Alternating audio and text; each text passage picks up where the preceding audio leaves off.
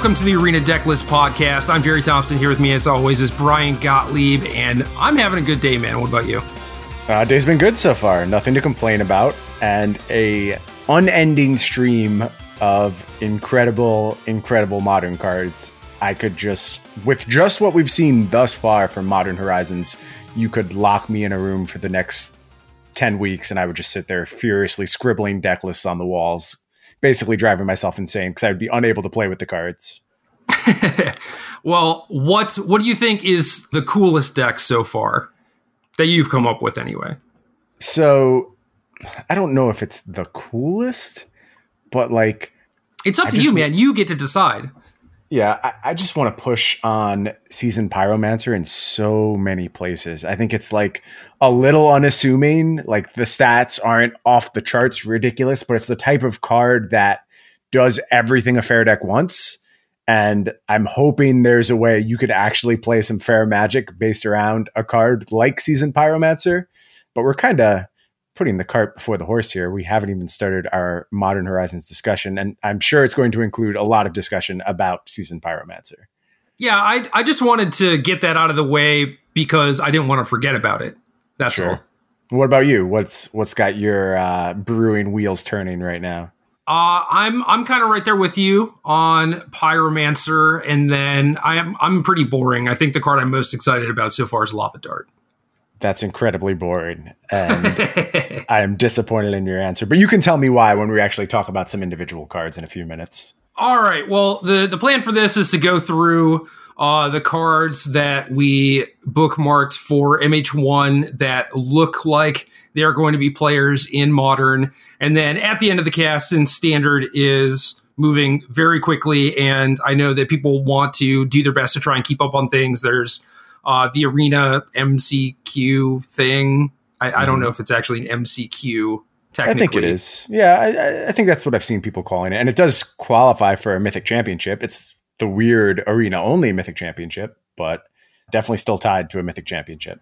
Right. Well, that is this weekend, so we're going to talk about Standard at least a little bit towards the end. So bear with us. In the meantime, I hope that our excitement comes across because I like a lot of these cards. So uh, we're going in WUBRG order, starting uh, with Ranger Captain of Eos. This is one dub dub, 3 3 human soldier, mythic rare. When this enters the battlefield, you may search your library for a creature card with CMC one or less, reveal it, put it into your hand, then shuffle your library.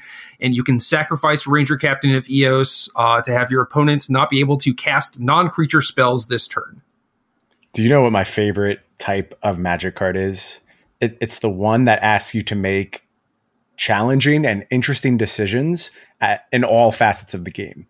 And Ranger Captain of Eos checks all those boxes so hard. You have deck building decisions you have to make. Like, are you looking to get some value out of your one drops? Are you doing some kind of tutor package where you want to have really flexible one drops like silver bullets for certain matchups? Are you just cashing in typical human synergies like getting your champion of the parish and noble hierarch, which like usually aren't that great much later in the game. Like those are very early game cards.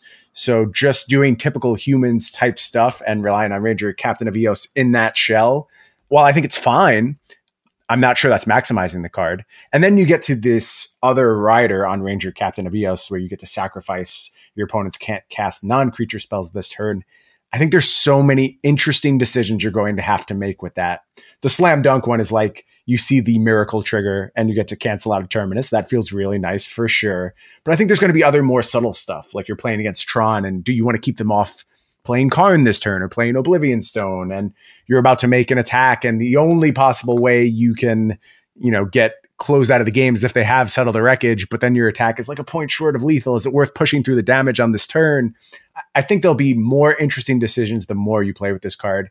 And that's what I really like about it. And then plus there's just a really good white one drop in this set that we're certainly going to be talking about. And this is a reliable, reliable way to find it. Good stuff here. The only thing I really disagree with is that Champion of the Parish and Noble Hierarch are bad late. I think they're bad top decks when you're out of gas, but you know, if you if you play this on turn two or turn three, yeah, turn two, uh, it looks great. Yeah, and and then you play champion and another creature, and it's it's just like it's very close to actually having played the champion on turn one. You know, it's basically like those cards are only bad when you run out of gas, and this card helps you not run out of gas. So okay. I kind of disagree with that notion. It's like if you played humans and you play bugler, and you know sometimes you hit a champion of the parish or whatever, it's really not that bad, assuming your hand is still reasonably full. So I do think this card is going to be very good in humans. And the other thing that hits me with this card is uh, I wrote an article a while back about Celestial Kirin and Ugin's Conjurant, and this is a card in color Ooh. that finds part of your combo. Yeah, so, very nice. Yeah, you can also do things like sack this to make them not be able to counter your Celestial Kirin and then Armageddon them. I mean, maybe you'd rather have the 3 3 and play post Geddon or whatever, but yeah, this this card does a lot of stuff. Likely fits in a lot of places. Obviously, humans is the easiest one because of the creature type, but you know people are talking about martyr and hate bears and all these different white creature decks, and then there's the celestial Kirin angle too. Sure, and I mean, there's not a shelf for this now, but I think it's worth exploring. The best one drop creature in modern at various periods has certainly been Death Shadow, and while this is an unconventional color combination there there's probably something you can explore if you have really reliable access to your Death Shadows. And I think that style of deck could also do quite a bit with closing out non creature spells. Uh, if you're like a Mardu style Death Shadow build and you still have Temur Battle Rage in your deck, like knowing that's safe is a really big upgrade. So it'll be interesting to see exactly how far you can go with this card. The obvious shells are obvious Martyr, uh, humans, but I want to see if you can push it in other arenas. And the suggestion of getting uh, reliable Armageddons from your Celestial Kirins is a really cool one too. Yeah, this also just finds Miser's Walking Ballista, which gives a new sure. angle of attack to a lot of different decks. So yeah, that's a trick we see a lot in Legacy with the Death and Taxes deck. They now have the Miser's Walking Ballista that they find off Recruiter of the Guard. Yeah, and, and I love it. It it looks really good. Uh, obviously, the activated ability on Ballista is not great with Ancient Ziggurat or whatever, but for other decks, that's not really an issue. Sure. Next up, we have Astral Drift, which is sort of a functional reprint of Astral Slide. This is two dub enchantment. Whenever you cycle Astral Drift or cycle another card while Astral Drift is on the battlefield, you may exile target creature. If you do, return that card to the battlefield under its owner's control at the beginning of the next end step, and it has cycling for two dub. Wow. Uh, I love Astral Slide. Of course I do. It's like one of the most frustrating archetypes to ever play against, and uh, it was tilting back in the Onslaught era. However, this feels like a bit of a stretch as far as modern goes. A lot of modern isn't always about the small value interactions that typically Astral Slide looks to leverage. Obviously, as the format gets more and more powerful, there's better and better things to blink, and just controlling your opponent's battlefield is always going to be meaningful with Astral Slide. So, will I try it? Absolutely. I mean, I think that's the best thing about so many of these cards is that you have to at least try it. You have to look into it my expectations are that this might not really fit in with modern context, but who knows what modern's even going to look like come the release of Modern Horizons. There's so much to unpack, so much to do. It still feels like there'll be a lot of combo focus given exactly what some of these cards can do. But if not, then we'll get to push Astral Drift really hard. And and maybe there's just a broken combo with Astral Drift too that we can explore. The thing about this card that while the text is appealing, what you really need is cycling lands to make this really effective. And you mm-hmm. see things like choking tether in, in the set. So maybe we're gonna see some some cool cycling cards. Maybe the cycling lands are coming back, but I think that those might be a little too good with like Life from the Loam.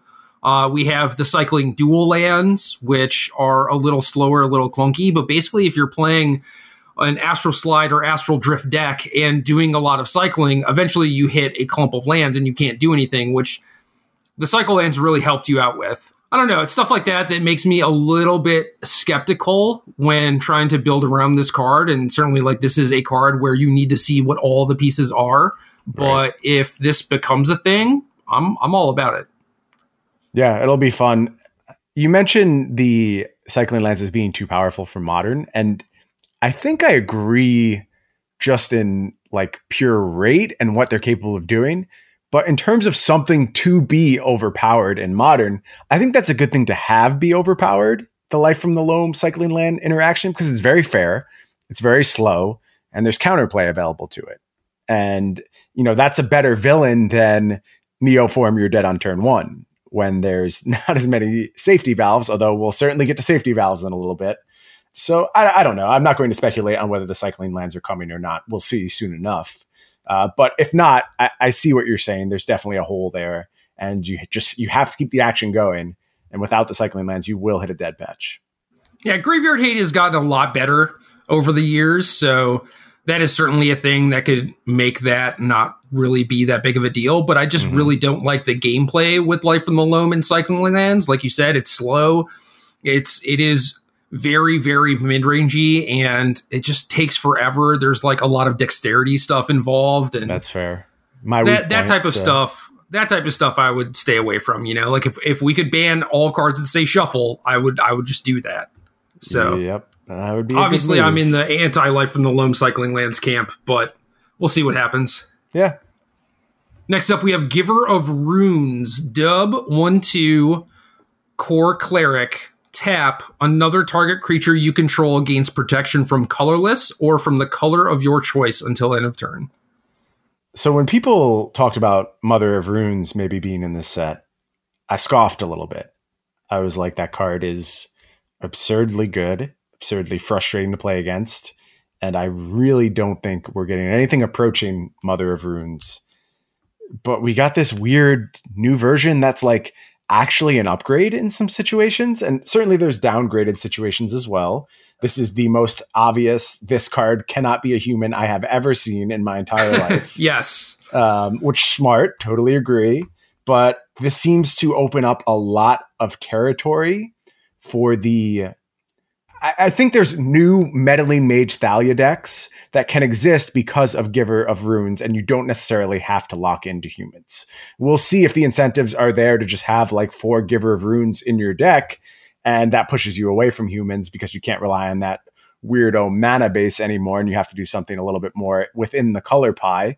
And I think that's interesting space for these creature based decks to explore, a space that's kind of missing right now. So if Giver of Runes can enable that while still leaving some fun gameplay on the table, I think that's a really good spot to be in.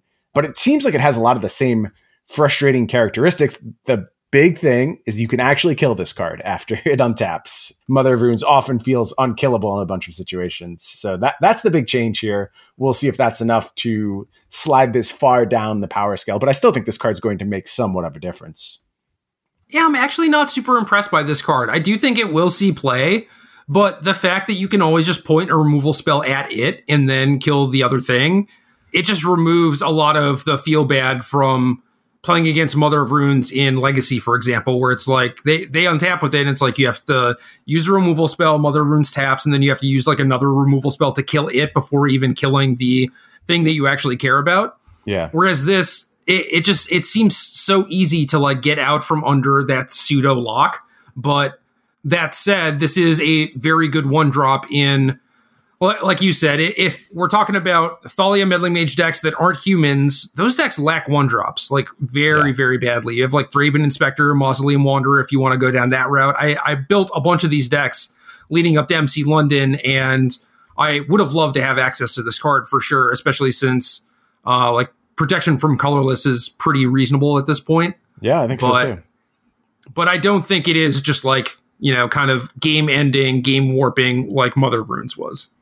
Uh, that's a good thing, right? I, I think, like I said, Mother of Runes would be problematic, but this is closer than I thought we were going to get. I'll say that. And uh, I, I do think this finds some home as we move through the new modern. All right, next card is a weird one. This is Martyr's Soul. Two dub for a 3 2 Spirit Soldier has Convoke. And when this enters the battlefield, if you control no tapped lands, put two plus one plus one counters on it. Uh, free spell. And it's just big. You know how we feel about free spells. And I, I think this one seems a little innocuous on its face. But this gets big fast. Like you said, 5 4 for free. You just have to tap some creatures. It's a spirit. That's a very relevant type in modern. This is a weird spirit. We expect our spirits to do other things, but I don't know. This this seems there on rate. I'll say that. Yeah, I don't know if if you're going to be able to do stuff like you know play a one or a two drop and then a lingering souls and then this or spectral possession into this. I don't know if this opens up the space for a different sort of white beatdown deck or even, you know, mm-hmm. like a, mm-hmm. a, turn one spirit into this on turn two. I mean, is is that something that those decks are interested in? This Tarmogoyf type thing? Like it, I think it is good that it dodges bolts, uh, fatal push, does kill it, but they have to work for it, you know? So I think this card is strong. It is definitely powerful. I just don't know where it's going to fit. It's interesting in kind of your bag that you have going on now, your Celestial Kirin type thing. You get more reliable access to one drops because you have Ugin's Conjurant in your deck. Now, granted, in most instances you want to save that, but when we're talking about ways to reliably find it, stash in the rest of your deck, maybe you can look at playing something like Martyr's Soul, and you get to kind of that that B plan where you do have just this really hard clock that's aggressively coming after your opponent's life total, and you're presenting like typical turn four, turn five kills with your just Armageddon, you know, one sided Wrath backup plan. Maybe that starts to look a little bit appealing. Yeah, uh, and there's also like the the random Mox Amber decks floating around. So mm-hmm. yeah, a lot of different white aggro shells that this could potentially fit into. And I haven't seen really anyone talk about this card, and it does seem strong to me. So if it's free, it's me, Jerry, and this card can be free. So fair enough. Uh, on to one of the reprints. We have Dismantling Blow, two dub instant. Kicker to you, destroy target artifact or enchantment. If this spell was kicked, draw two cards. Do you think this will see any play? My instinct is no. I think it is extremely expensive, and generally, efficiency is everything in modern. I mean, maybe like blue white control can get talked into a copy of this and has a way to reload in the late game. You could see them getting excited about that kind of idea. But I, I just think there's such an onus on immediate, immediate answers. Like you generally have to answer that Pyromancer's Ascension right now, or you're just buried after a turn. Um, and the difference between a one or two mana answer and a three mana answer, especially in a format as fast as modern, means the world. So it, I want modern to be in a place where this is a very nice card for the blue white control decks to have access to, but it seems kind of unlikely to me. That's where I'm at right now. Basically, agree. There are Blue White control decks that have played a copy of Disenchant at times, depending on what the metagame looks like. I've played mm-hmm. some decks that have wanted Fragmentize instead. And I think in general, I would err on the side of efficiency, especially when you're talking about sideboard cards. But it is cool that this is a tool that we did not have before and now have access to. So it's there if you want it. Yeah. We'll see if it's going to get any use. I, I'm going to be surprised if it does. And I'm going to add a, a, different card to our list. I didn't put this one on here. This was probably a mistake, but this is uh, Force of Virtue, two dub dub enchantment. If it's not your turn, you may exile a white card from your hand rather than pay the spell's mana cost. It has flash, and creatures you control get plus one plus one. The internet was down on this card, man, and the internet's down on a lot of things. Let's be honest. I, I think when comparing it to the cycle, I understand how you could be a bit underwhelmed, but this is a powerful effect. And again, if it's free, it's me. Here's more free spells. Uh, this kind of goes right in with that whole idea of these white decks aggressively getting onto the battlefield, spending their mana, finding ways to push forward an aggressive curve, which just like you can't really do in modern realistically you just end up being worse versions of humans in most cases honestly sometimes spirits but mostly humans. And cards like this at least take the first step to making those viable. I would agree that this is lower on the power scale than the other forces but i still think there's probably a place for this card at some point.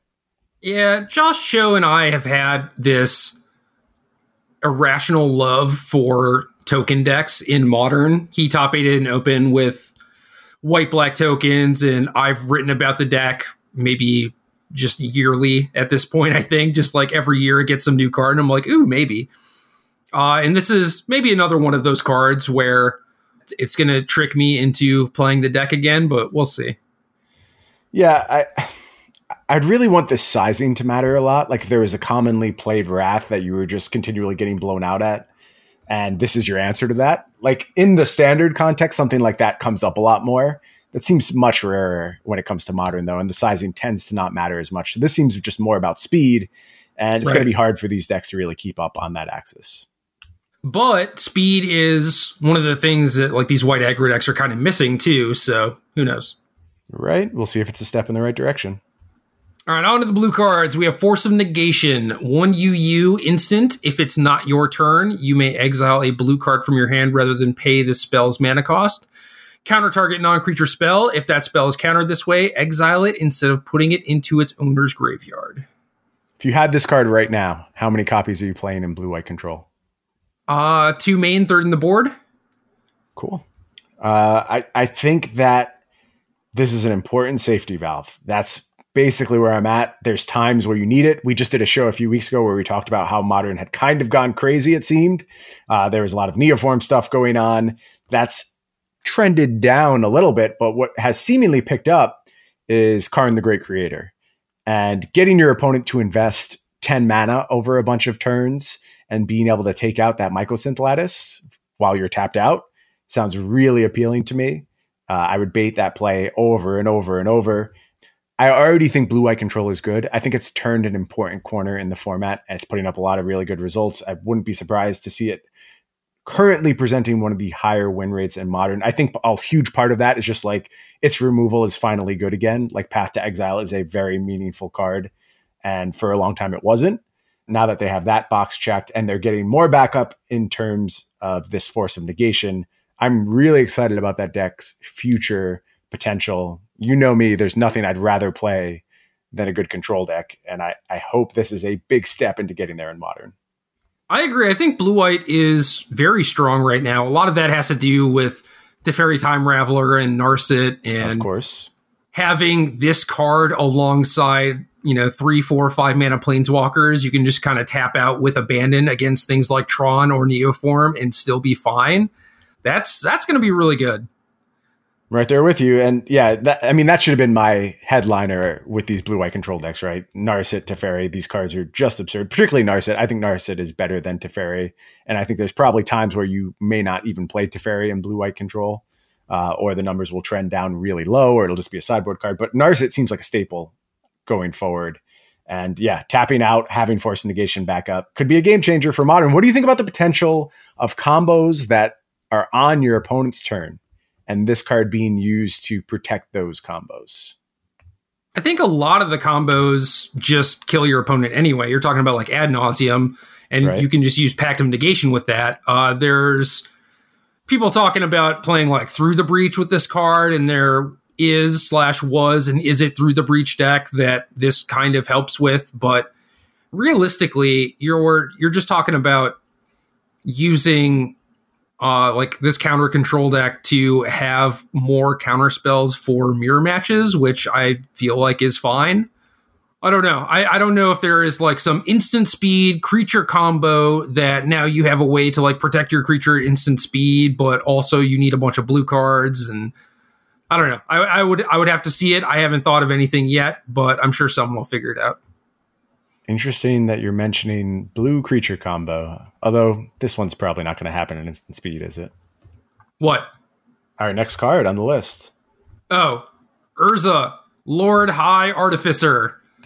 Seventy dollars yeah. somehow. Ambitious, uh, ambitious pre-sale price. Two UU one four legendary creature human artificer mythic rare when this enters the battlefield, create a zero zero colorless construct artifact creature token with this creature gets plus one plus one for each artifact you control. So a little nod to Karn.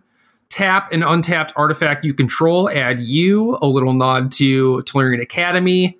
And five, shuffle your library, then exile the top card until end of turn. You may play that card without paying its mana cost, a little nod to Temporal Aperture yeah, all of that combines to make a very wordy card that does many, many, many things, uh, but definitely a powerful card. And I see people getting excited in a lot of places about what Urza could do for their deck. Uh, there's just like the boring old affinity doing a Master of Etherium impersonation with mana production abilities and an actual mana sink, which is pretty cool for that deck to have access to. Then you get to Thopter Sword shenanigans, where you just draw your entire draw and play your entire deck in a single turn. Gas. Uh, that's kind of terrifying. very terrifying actually. And yes, I- Sword of I- the Meek went up ten dollars also. probably a good idea. And I, I think if Urza is going to really push Sword of the Meek Thopter Foundry into tier one territory, it's going to be because it enables a solid B plan more than anything else. All the infinite potential aside, just like having this Urza based beat down value engine and letting the deck play in two different modes, that'll be the clincher for Thopter Sword finally getting some inroads into the format. So two things. One, well, three things. One, I like old school Thopter Sword where it's just the kill condition in a control deck. That's Mhm. not viable. There aren't nearly enough creature decks where that combo like bricks them. Is Planeswalkers meaningful. are mostly better.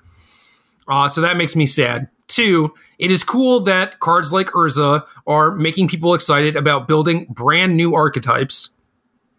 And three, we already have a lot of stopgaps for stuff like this in Stony Silence. So Sure. Karn. Yeah, eh, I, I think all of this stuff is cool.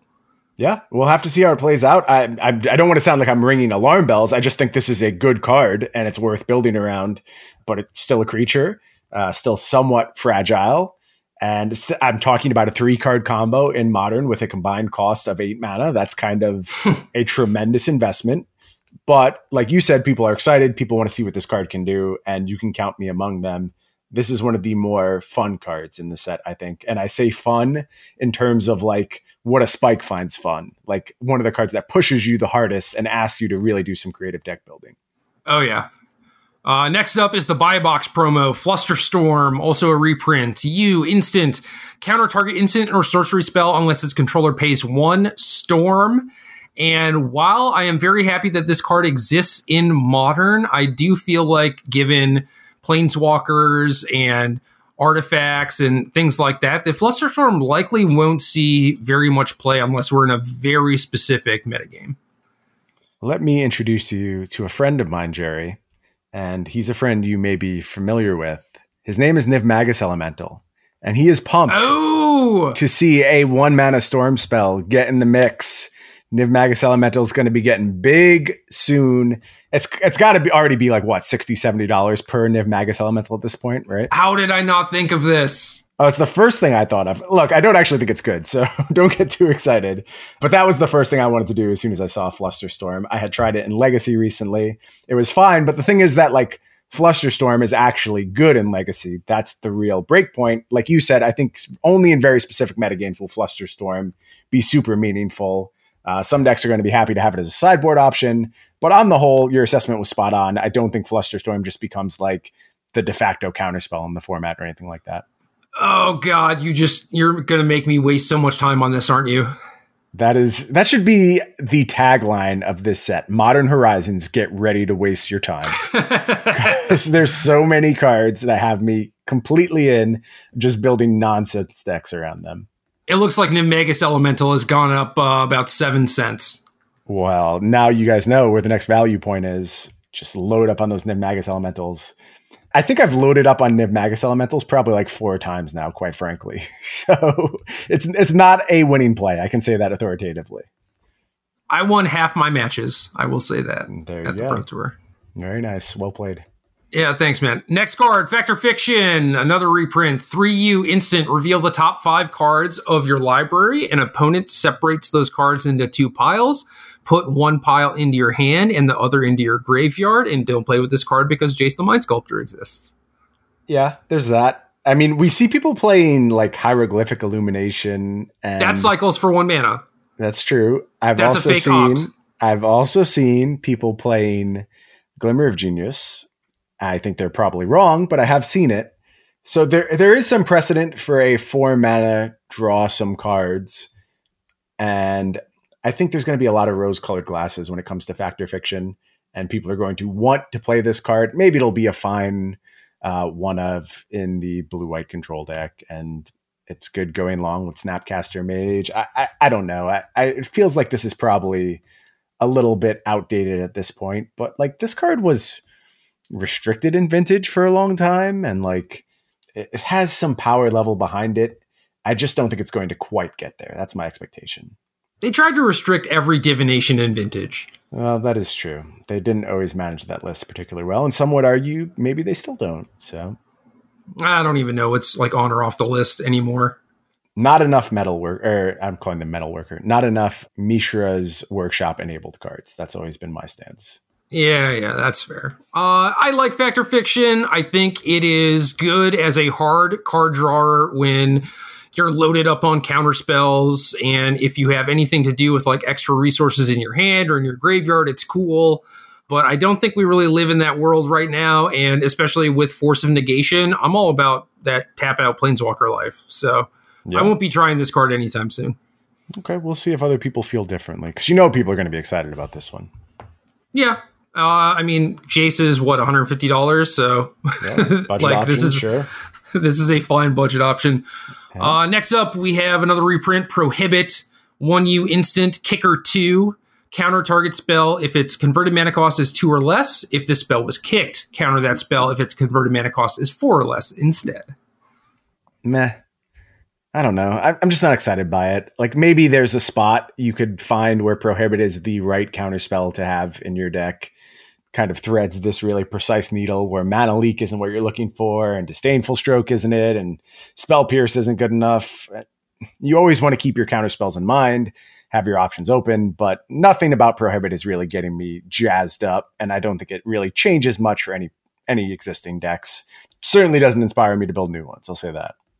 Yeah, I agree with all that. I think the big thing that you want your two mana counterspell to do is counter something when you're on the draw. Mm-hmm. And prohibit really has issues with that. Yeah. I mean, so, think about this card against like Tron and you just cry into your hand sad. Yeah, and obviously Mana Leak goes dead against Tron, but at least you get to defend against turn three Karn, you know? Right.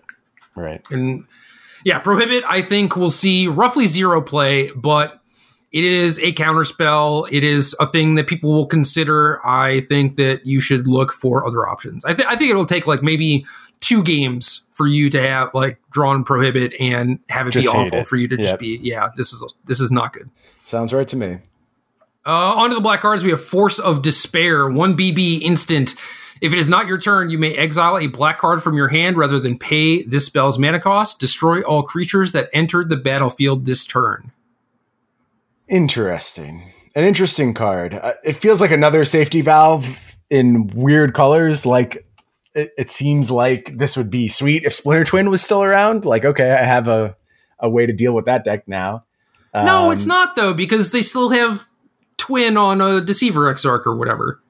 Yeah, because the Exarch wouldn't have entered that at that point. Yeah, this is just kind of very thin. You could snipe it at the end of your turn. No, no, you can't. Mm-mm. Also, well, if I mean, if you had mana, you could do that. But then if you played a creature, your creature would also die. So this feels like another very, very situational card, and you can probably find spots where this is meaningful.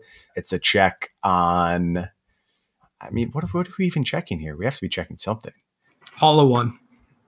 Okay. Yeah, this card's probably not very good. I think I think that's where I'm coming to over the course of this discussion. It's it's just very precise. It only works on certain turns, and it's going to be dead a lot of the times, and that frightens me. The art's dope, though. I'll say that. Yeah, Seb crushing it as always, but yeah, it just came out of ah. nowhere to be by far the best artist in Magic right now. All of his pieces are amazing every single time. Yep, I think that this might see some sideboard play out of like Green Black X if there is you know, some go wide tribally stuff. Like if there is elves or affinity or hollow one, I think that this is a reasonable card. I, I also think that there are games against humans where, you know, they they get out under you basically, and you want to play like a Tarmogoyf for a Dark Confidant on, on turn two, and this is a thing that allows you to actually keep up with them and I don't know. Obviously, it is kind of unwieldy and, like you said, a pretty bad top deck. But I don't know. I'm not completely out on this card. Well, it's weird too because there's tension. Like if you're talking about like the green black versus humans matchup, there's a lot of tension to get the most you possibly can out of your cards. Like because you're just trading one for one, right? And then at some point you have to stick Dark Confidant and hope that lands, and then you can reload. But this is going to have a hard time being able to trade resources efficiently. Like you need your opponent to play more than one creature in the same spot. And granted, sometimes they'll do that, but other times, like they'll use Aether Vials and have better timings and I don't know. I, I, just think this card is going to miss a bunch of times and it's going to be frustrating to play with in the same way that Prohibit just has a few too many holes. But we'll see if if decks eventually pick up one of these as a sideboard option. Put me on record as saying that this card will see more play than Prohibit. Uh, yeah, I think that's probably a very safe bet. Nice. All right. Uh, next card is Undead Augur, BB22. You know I love this. Zombie Wizard. Whenever this or another zombie you control dies, you may, or you draw a card and you lose one life. You have to. The Sam Black Invitational card as he gets ready to sacrifice everything with this. This card's dope. I mean, I, I hope there's a way to make this work.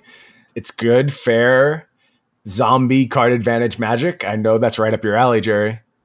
Yeah, this card is gas. Two mana, two two. Obviously not the the most impressive stat line, but between this and stuff like uh, Cabal Therapist, and then you have mm-hmm. looting, lingering souls, Bloodghast type of stuff. I mean, maybe this is all just nonsense, and it's worse than just playing Dredge or Hollow One. But I don't know. I'm I'm certainly going to try it. Yeah, I, I hope it works. I hope there is a window. I mean, it, it feels like there's pieces missing if it is going to be a strategy. Like there has to be some huge payoff for zombies. If we get something like that, then you can start talking realistically about Undead Augur finding some kind of home. It, it does feel a card away as it stands right now. I don't think you can go to the standard zombies engines that we saw uh, and expect them to keep up in the modern format. I mean, Undead Augur is the payoff, man. Right, but like, what are we? is it, is it just therapists? Like, is that what we're sacrificing to right now? Like, nah, Souls and Bloodghast. I don't know. Yeah, you need something where you're just generating some amount of additional value via your sacrifices. I think that's what I'm missing right now. Yeah, yeah, and I, I definitely agree. And I mean, there are obviously going to be game states where you can sack your board or half your board to do some stuff but then you lack pressure and maybe sure. the card advantage isn't relevant in the matchup. Obviously, this sort of deck is going to have a super slow clock against decks like Tron, which is basically just a non-starter. So mm. I don't know, man. I think if if modern were any other format and I got to play Cryptbreaker in this card, I would be in heaven. And I'm certainly going to try. It's probably going to fail, but whatever. We'll see. We'll I'll see do my best. I'm counting on you. I appreciate it. Uh, next up, we got some sliver action. Dregscape Sliver. 1B, 2 2 creature sliver. Each sliver creature card in your graveyard has Unearth 2. And uh, this also has Unearth 2. Which is which is kind of cool actually, because you can unearth this and then unearth your other stuff, but and then unearth everything else. Unearth is a powerful ability. All of this is extremely mana intensive and like Gemhide sliver is that the one that gives all your slivers mana producing abilities yep uh, again it feels like we're missing something if this is going to be a real thing slivers is one of those decks that occasionally just does like weird things and comes out and steals a tournament from under everyone and then you play it and you're like how did this ever win uh, but if you get more slivers then we can start talking more reliably about slivers being an option and i think it's cool when slivers are part of the landscape uh, they're unique, a little bit complicated. They do weird things, and occasionally that's very fun in Magic. Agreed. Humans is basically a viable tribal deck because it have dis- it has disruptive elements. The slivers don't really do that. Mm-hmm. Instead, they you know they just kind of like grow and help each other and do wild stuff. So I think the deck either needs to be disruptive, resilient, or fast. And right now, it's not really doing any of those things particularly well, but certainly the Unearth Sliver goes a little way towards making it a little more resilient. Yeah, makes sense. But yeah, like like you said, we'll see. I mean, the, the tools exist. Uh, a lot of the lands that humans uses, you can use in slivers. You have Aether Vial Collecting Company, all that sort of stuff. So it just depends on what actual slivers we get. Yeah, we'll have to keep an eye on that closely. Onto the red cards, we have Seasoned Pyromancer, 1RR, 2 2, creature, human shaman, mythic rare. When this enters the battlefield, discard two cards, then draw two cards. For each non land card discarded this way, create a 1 1 elemental creature token. And 3RR Exile Season Pyromancer from your graveyard create two 1 1 red elemental creature tokens. And worth noting that this is not an if then. So if you are Hellbent mm-hmm. when you cast this, you draw, draw two cards. Two. You're not Sounds making any 1 1s, but still a nice little bonus. Yeah, there's a lot of text on this card. That seems to be the cycle of mythics here. They're humans with a lot of text. Uh, so we'll see if we have a green and a black human come in with a lot of text to round out these mythics. But this one's cool.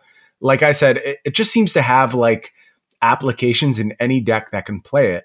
Like it's a way to gas back up in humans. And I don't know if you really want to warp your mana base to go as far as getting the exile ability. And you probably can't play it if you don't.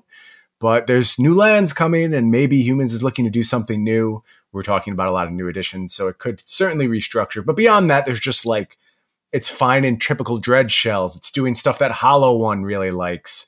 It's playing well with Liliana, where you're getting to those hellbent states and just doing a great job uh, protecting a Liliana and generating a lot of battlefield presence for very little card investment. And that's exactly the type of stuff that any kind of fair deck really needs to take advantage of right now. Uh, a way to turn resources into additional resources, essentially. And this is great in a game where both you and your opponent are playing a little resource light. So, again, I think the combination with Liliana is a little bit slept on, but that's really where I'd start is just seeing what kind of fair Jund ish things I could get done with Seasoned Pyromancer, and then look at the broken applications, which I think there might be some. Mardu. Yeah, I mean, that's this is the Mardu card, right? Like, This fits so beautifully in everything that deck does. Mardu. I'm bringing it back. it. You're just doing it. You're sold. Yeah, this this card is great, man. I, imagine just a normal scenario where you know you play this and you get four power for three mana. You do a little bit of filtering. Like obviously, most of the time you're trying to filter away excess lands, not necessarily filter non lands because then you just end up flooding out. But there are things like Lava Dart and Lingering Souls and fueling your filling your graveyard for Bedlam Reveler, like stuff you don't really mind discarding, which is kind of tight. I think the the exile thing is likely not going to come up super often, but it's just another one of those things where it's like you're this this card helps you just never run out of gas. Yeah. And I, I think that's important for those decks. I mean, if anyone who watched your deep run with Mardu at that Pro Tour, you played so many games with just like no resources off the top of your deck and in those scenarios, a seasoned pyromancer sitting in the graveyard would have been exactly what you needed to close out the game in a lot of spots. And you know that's anecdotal evidence that doesn't say anything yeah, about what course. modern's going to be going forward, but it's just a situation that often comes up when you're trying to play these fair resource light games. Yeah, this card is nice. I like it. I'm with you. All right, next card, Goblin Engineer, 1R, 1 2 creature, Goblin Artificer. When this enters the battlefield, you may search your library for an artifact card, put it into your graveyard, then shuffle your library. R, tap, sack an artifact, return target artifact card with CMC three or less from your graveyard to the battlefield. What the hell is this thing doing? This is a fixed Goblin Welder, of course, and that was one of the most obnoxious cards of all time. Engineer certainly looking to play a little bit more fairly. What are you doing with it? No freaking clue. Not even a guess. I, I don't know what you're supposed to do with this yet. But all the things it does are the type of things that can pile up to something broken. This is reliable tutoring. So you're able to get the artifact you need in your graveyard there all the time. There exist things like trash for treasure, um, where you can get other ways to have a payoff for that artifact. So you need to figure out what artifact you want there. You need to figure out if Goblin Engineer is working as a value engine at that point, or if you're just like your goal is to get that three mana artifact into play and then do something busted from there. You can do like hard setups with the Thopter Foundry stuff, like maybe your Grixis Thopter Foundry and uh, really reliably finding those parts and getting Urza in the mix. And this all sounds like a style of magic that in no way will work in modern whatsoever. But it, interla- it like interlocks really well. The pieces all fit together really nicely. So I hope Goblin Engineer can do something. Uh, and it's not just like a busted enabler for something like Trash for Treasure. Faithless looting, trash for treasure. This card, obviously, they they go hand in hand in hand, right? Mm-hmm. What is the most busted thing that we can trash for treasure? I mean, are we gonna do a full? We would just pause the pause the cast while we do a full gatherer search right now. Nah, you you type and then I'll tell you the two that I came up with. Okay. Go ahead. Uh, and uh, this is this is by no means extensive, right? The first one I thought of was Sundering Titan, little old school. Old school, yeah. Good against some people, definitely garbage against Tron. And then the other one I thought about, which could be kind of cool and maybe not the best one, is God Pharaoh's Gift. Oh, that's a weird one. One that I hadn't considered.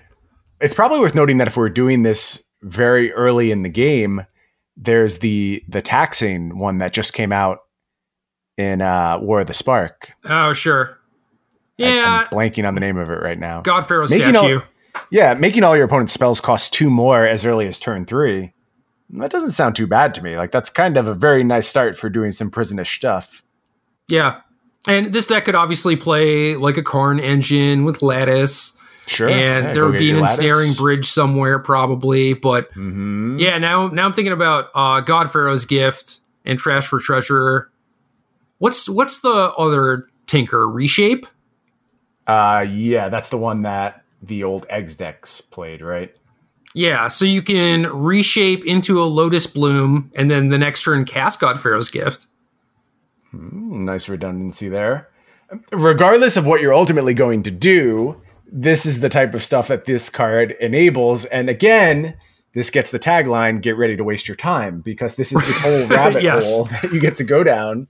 And I mean, look, I, I, think it's worth being aware of the fact that nine out of 10 of these fishing, uh, that's not even close, 99 out of 100 of these fishing expeditions are going to be dead ends. And you should go into that with kind of that idea that you're doing so willing to waste your time but where that one pays off, it feels so good. And it, it's so rare.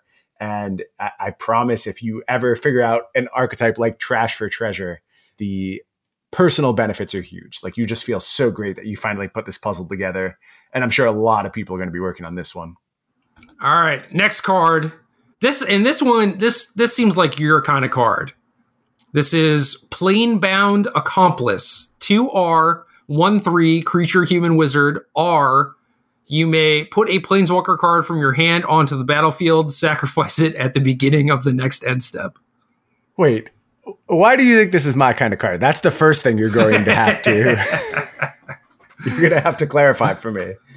I don't know, man. You're doing I think this is things. Pretty, I think this is pretty bad. I mean, like the the best things you could do are Karn and Ugin, right? At least in terms of how much they cost. Maybe there's other ones that I'm just blanking on right now, like old Bolases or something you can ramp to this pretty effectively. I'll say that. Like, I think it's realistic to do something like this on turn two, turn three, almost certainly.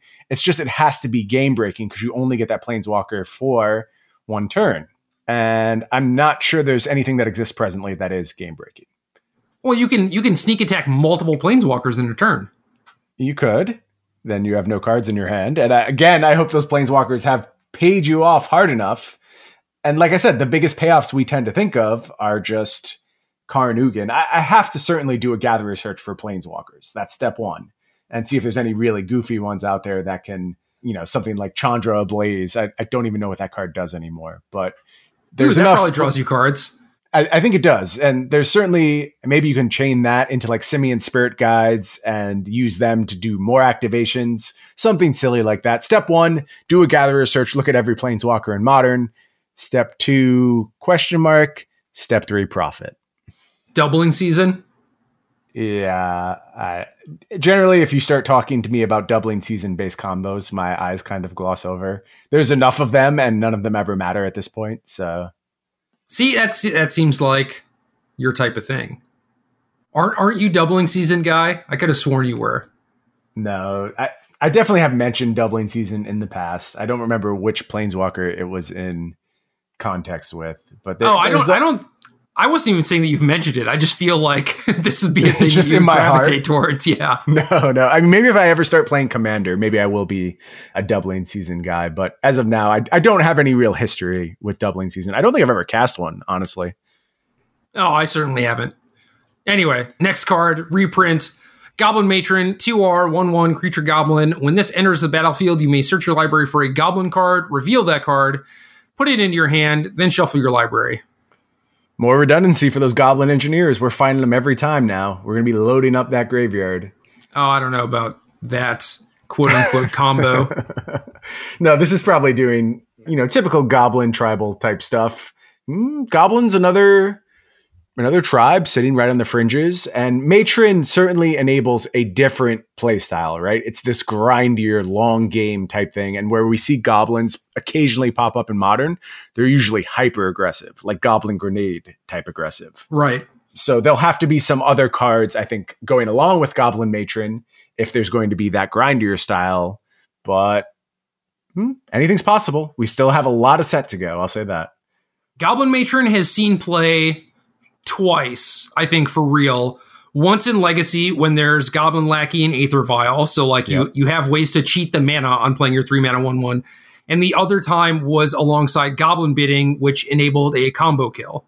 And right. it let you play this game where you you would just play out these goblins, get some value, chump block wild mongrels, eventually fill up your graveyard and cast bidding and kill them. I, as far as I know, I don't think we have a Patriarch's bidding type card. I could be wrong.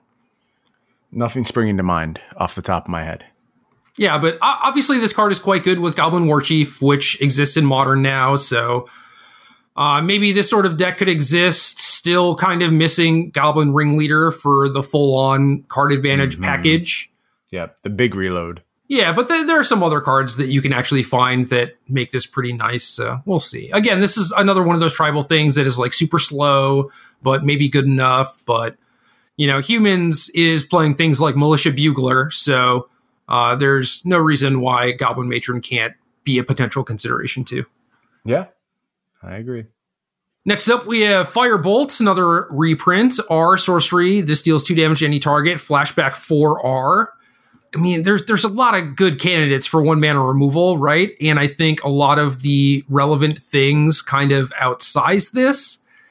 And the games don't really come down to flashbacking things for five mana. So I'm skeptical. I do think that, you know, one copy could show up here or there, but that's about it. Agree entirely. I, I have played this in Legacy before where like I had other one mana removal spells as an option because the meta was so like Delver, young pyromancer centric, that just having being able to pick off more than one of those things was very, very important. And games often came down to attrition and having the last removal spell, the last threat on the board. But that's a very, very specific situation. And I don't anticipate modern getting anywhere near that level of specificity with their metagame. I, I think this is mostly going to be a a rare occurrence when you're firebolting things in modern. Agreed. Uh, I I, like you, considered it in Legacy, but that was when Death Deathrite Shaman was everywhere. Yeah, maybe that's the era I was thinking of, where it, there, there was just this glut of small creatures that you had to answer, and you often had to answer multiples. I think I maybe played it like in Jund once or twice uh, to good good effect. So yeah, that's the exact specific situation you're looking for. It's not going to happen in modern. Agreed. Uh, so the card that I actually like and that is basically Firebolt on crack is Lava Dart, another reprint. R instant. This deals one damage to any target. Flashback sack a mountain. Zero mana flashback card along with Arclight Phoenix. Seems quite good. If it's free, it's mandatory. this is a free spell. I I am not going to sit here and naysay free spells, except for the black one, which I naysayed pretty hard. But for the most part, uh, if, if it's a free spell, you'll find something to do with it. Obviously, the first synergy that pops to mind is with Arclight Phoenix. There'll probably be something else at some point. Mardu. Uh, maybe. I, I, again, sizing matters if it gets to the point where that one damage matters a bunch. I mean, like Gutshot has been anywhere from incredible to unplayable over the course of its time in modern. I feel like Lava Dart probably going to take up a lot of the same space. This will see play 100%. There'll be a situation where this is the card you want, and it'll be good. If my deck would previously play Gutshot and I decided that the format no longer required playing Gutshot, I would still probably just have Lava Dart in my deck so you have it above Gutshot in terms of these free one damage power rankings. I th- I think so, unless unless there's like a specific need to kill things on the cheap or whatever, you know. Okay. But yeah, just having this with Young Pyromancer and Arclight Phoenix, and even just like you know, I'll, I'll reload with Bedlam Reveler, and then be able to start using these out of my graveyard to kill like the second or third Thalia that they play or any fresh champion of the parish or whatever. Like this card is nuts. Yeah, I mean it's certainly not as good in the early game, right? Like that's the big drawback. And if your deck is early game focused, as again, I think it depends on where we're at on the is it Phoenix spectrum. The deck has focused on all different aspects of the game at this point. But as it's more early game focused, you may just be more inclined to reliably be returning Phoenix as opposed to doing something like Lava Dart because you're pretty gated from that flashback cost in the early turns of the game for sure.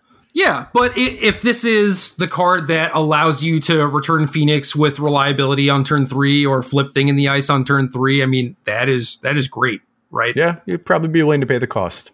Yeah, so I'm I'm all about this card. I think it is awesome. Yeah, I expect to see much lava darting in the months and years going forward. Hell yeah, and that's why I am excited about Lava Dart because it makes all the bad decks I want to play much better. There you go. On to the green cards. Force of Vigor, 2GG instant. If it's not your turn, you may exile a green card from your hand rather than pay this spell's mana cost. Destroy up to two target artifacts and or enchantments. Dope. Dope safety valve. Again, an, a really nice removal effect in a format that is often defined by the artifacts and enchantments that are being played a lot of decks going to be looking to take advantage of Force of Vigor. Uh, a lot of, I mean, any deck that's playing green, I feel like it has to at least give Force of Vigor a look if it has the appropriate number of uh, green spells. And also, this is like, this is a good spell to cast. You're very happy casting yeah. Force of Vigor against the decks it's good against. And that's not something that we should forget about either. People were already playing like creeping corrosion and mm-hmm. fracturing gust. And this is a card that you get to play more than one of and feel fine about. And this is really nice against stuff like boggles right? Where they jam daybreak with two things and think yeah, they're safe. this kills leyline of sanctity on the cheap which is another thing that those decks care about.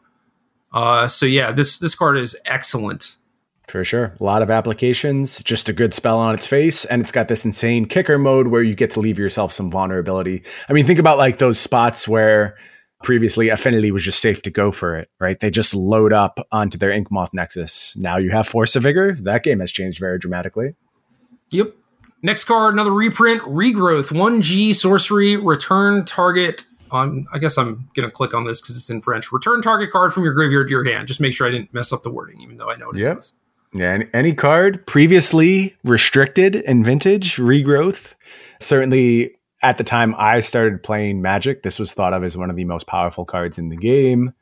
I don't think time has been super kind to regrowth. I think you can probably find something to do with this, but it's like it's not just a value card anymore. And quite frankly, it never was. Like a lot of its power was just based around everything else that was going on around it and the fact that design hadn't yet matured. But as far as present modern, I don't know what I'm supposed to be doing with regrowth right now. Thoughts, Jerry? Anything you want to do with regrowth really badly? No, I agree. I, I think that this card is only as strong as the cards that you are returning. Like you mentioned for vintage applications, when you're returning Ancestral Recall or Time Walk, yeah, you're mm-hmm. getting a hell of a deal, right? Because you get to cast these busted cards multiple times. And in modern, it's like I'd rather have a Snapcaster Mage or an Eternal Witness because the body's actually relevant. So you have similar effects already. Uh, I'm not sure what chopping a mana off Eternal Witness and you losing the body actually does because Eternal Witness was mostly just a value card and it never really was setting up broken things, you know? Right. Yeah, this would have to be in some kind of like spell based shell where you're taking advantage of the fact that it is uh, a sorcery and you can get some kind of cost reduction or you're playing it from your library or something silly like that. And I just don't see it right now. All right, there, there are two things I thought of real quick. One is Pyromancer Ascension, okay. which maybe this doesn't even do anything. Yeah, I, I think if you wanted that, you could just do like Noxious Revival pretty easily, right? Right. And I was thinking about like the legacy versions I played that I think did play regrowth because I had accumulated knowledge. Okay. Cute. Yeah. And, you know, intuition type stuff, right? The other one is Gifts Ungiven, where basically what you said already. I think Noxious Revival is a stronger card to include in gifts piles, assuming that you're not going for like actual value. You know, gifts mm-hmm. these days is more about setting up some sort of combo kill, and Noxious Revival is much better at doing that. And also, those decks don't really want to play green mana. So right. That's definitely part of the problem. Regrowth comes with a cost. The cost is that it's green. a huge cost in modern, unless you're Primeval Titan. That's fine. Yeah, well. It's fine, Jerry. Everything with Primeval Titan is fine. Don't worry about it. Next card, reprint, Nimble Mongoose, G11 Creature Mongoose Shroud, which is Old this school. creature. This creature can't be the target of spells or abilities. Period. It has thresh, threshold. Nimble Mongoose gets plus two plus two as long as seven or more cards are in your graveyard. This card isn't even good enough for Legacy anymore. And this card was good in Legacy when all the removal was targeted. You know, things like Delver of Secrets did not exist, Deathrite Shaman did not exist. And even now, people are just like, yeah, whatever, I'll just play Young Pyromancer instead, or Death Shadow, or whatever. Like, we have these options in Modern. It was also good because the sizing mattered. Like 3 3 was bigger than other options. And that is not true in Modern, where you have things like Death Shadow, or just any of the humans, or a ton of other creatures. This is a card I am glad made the cut for nostalgic reasons. I do not anticipate playing with a lot of nimble mongooses going forward. It's cute in yeah. in multiple different ways, but that's about mongoose, it. Killing snakes out here doing its business, but probably not carrying the day in modern. All right, new card. This this one is foreign. The name as typed here is Avoltar, which I imagine is not the English translation, but uh, G sorcery until end of turn, target creature you control becomes a worm with base power and toughness 6 4, and the most relevant text, Overload 4 GG. That is certainly not the most relevant text. This is the Infect pump spell of the set. It is a very narrow one. It really only does this one thing. And do I expect this to be widely played in Infect. I think it'll be played in small numbers. I think it's good. It's just good enough on rate that it will matter, and decks will pick this up pretty happily. I, I think you just retain all the abilities, right? So something like an Inkmoth Nexus is staying in the air and it's just bringing across six points of infect damage. You can't load up too hard on this though. Weird, weird card because it feels like you don't ever want to make infect too good. Like I feel like that's a deck you really need to tamper down on. But I guess there's other ways of looking at it too, where like if you're worried about Tron doing a lot of damage to the format, then here's a really nice check on it. Make sure Infect's clock is just super consistent and they're always killing on turn three. So it'll be interesting to see how hard this card gets integrated into the Infect builds. But I, I think it's just a small inclusion, although one that will matter. So people were talking about this in comparison to Might of Old Krosa, and this is only plus one compared to Might of Old Krosa. And obviously, there's mm-hmm. a, a, lot of math uh, involved in Infect with Noble Hierarch and mutagenic growth and stuff like that, where like that plus one actually does matter. But the utility of Might of Old matters too. Like it is yes. potentially an instant that's plus two plus two, whereas this you don't get that. And certainly, we don't have to compare them head to head because you can play both if the thing that you decide you want to do is just goldfish as quickly as possible. So, I don't know. I do think that this is going to show up. I don't think that this puts Infect over the top or anything. Like, this is not the type of thing that Infect really needed. Yeah, I, I think that's probably about right. Uh, we'll see how many turn two kills there are going forward. Glistener Elf, Avoltar into Might of Old Krosa, GG's. But I, I, don't expect it to be a huge problem. I think the deck will retain all of the same vulnerabilities. And this being a sorcery means it's very easy to respond to. So, yep. Uh, added another green card on the list just for you. This is Squirrel Nest, another reprint, 1 GG Enchantment Aura. Enchant Land. Enchanted Land has tap, create a 1 1 green squirrel creature token. So, obviously, best card we've seen thus far. Sure, to absolutely take over modern. No, I, this doesn't do anything. But I'm super stoked. There's going to be squirrels everywhere. Me and the 6,000 me tokens I currently possess are thrilled that we're going to be chittering all around battlefields and uh, making squirrels all over the place. The, the people are going to need you at GP Seattle, man. I'm I'm gonna be here. That's that's why I got six thousand of them, so I can make sure they are properly distributed to all of the supporters of the Arena Decklist podcast. You'll all be receiving them as part of your patron benefits if you're at the right level in the future to make sure your squirrel nests are well equipped and ready to go.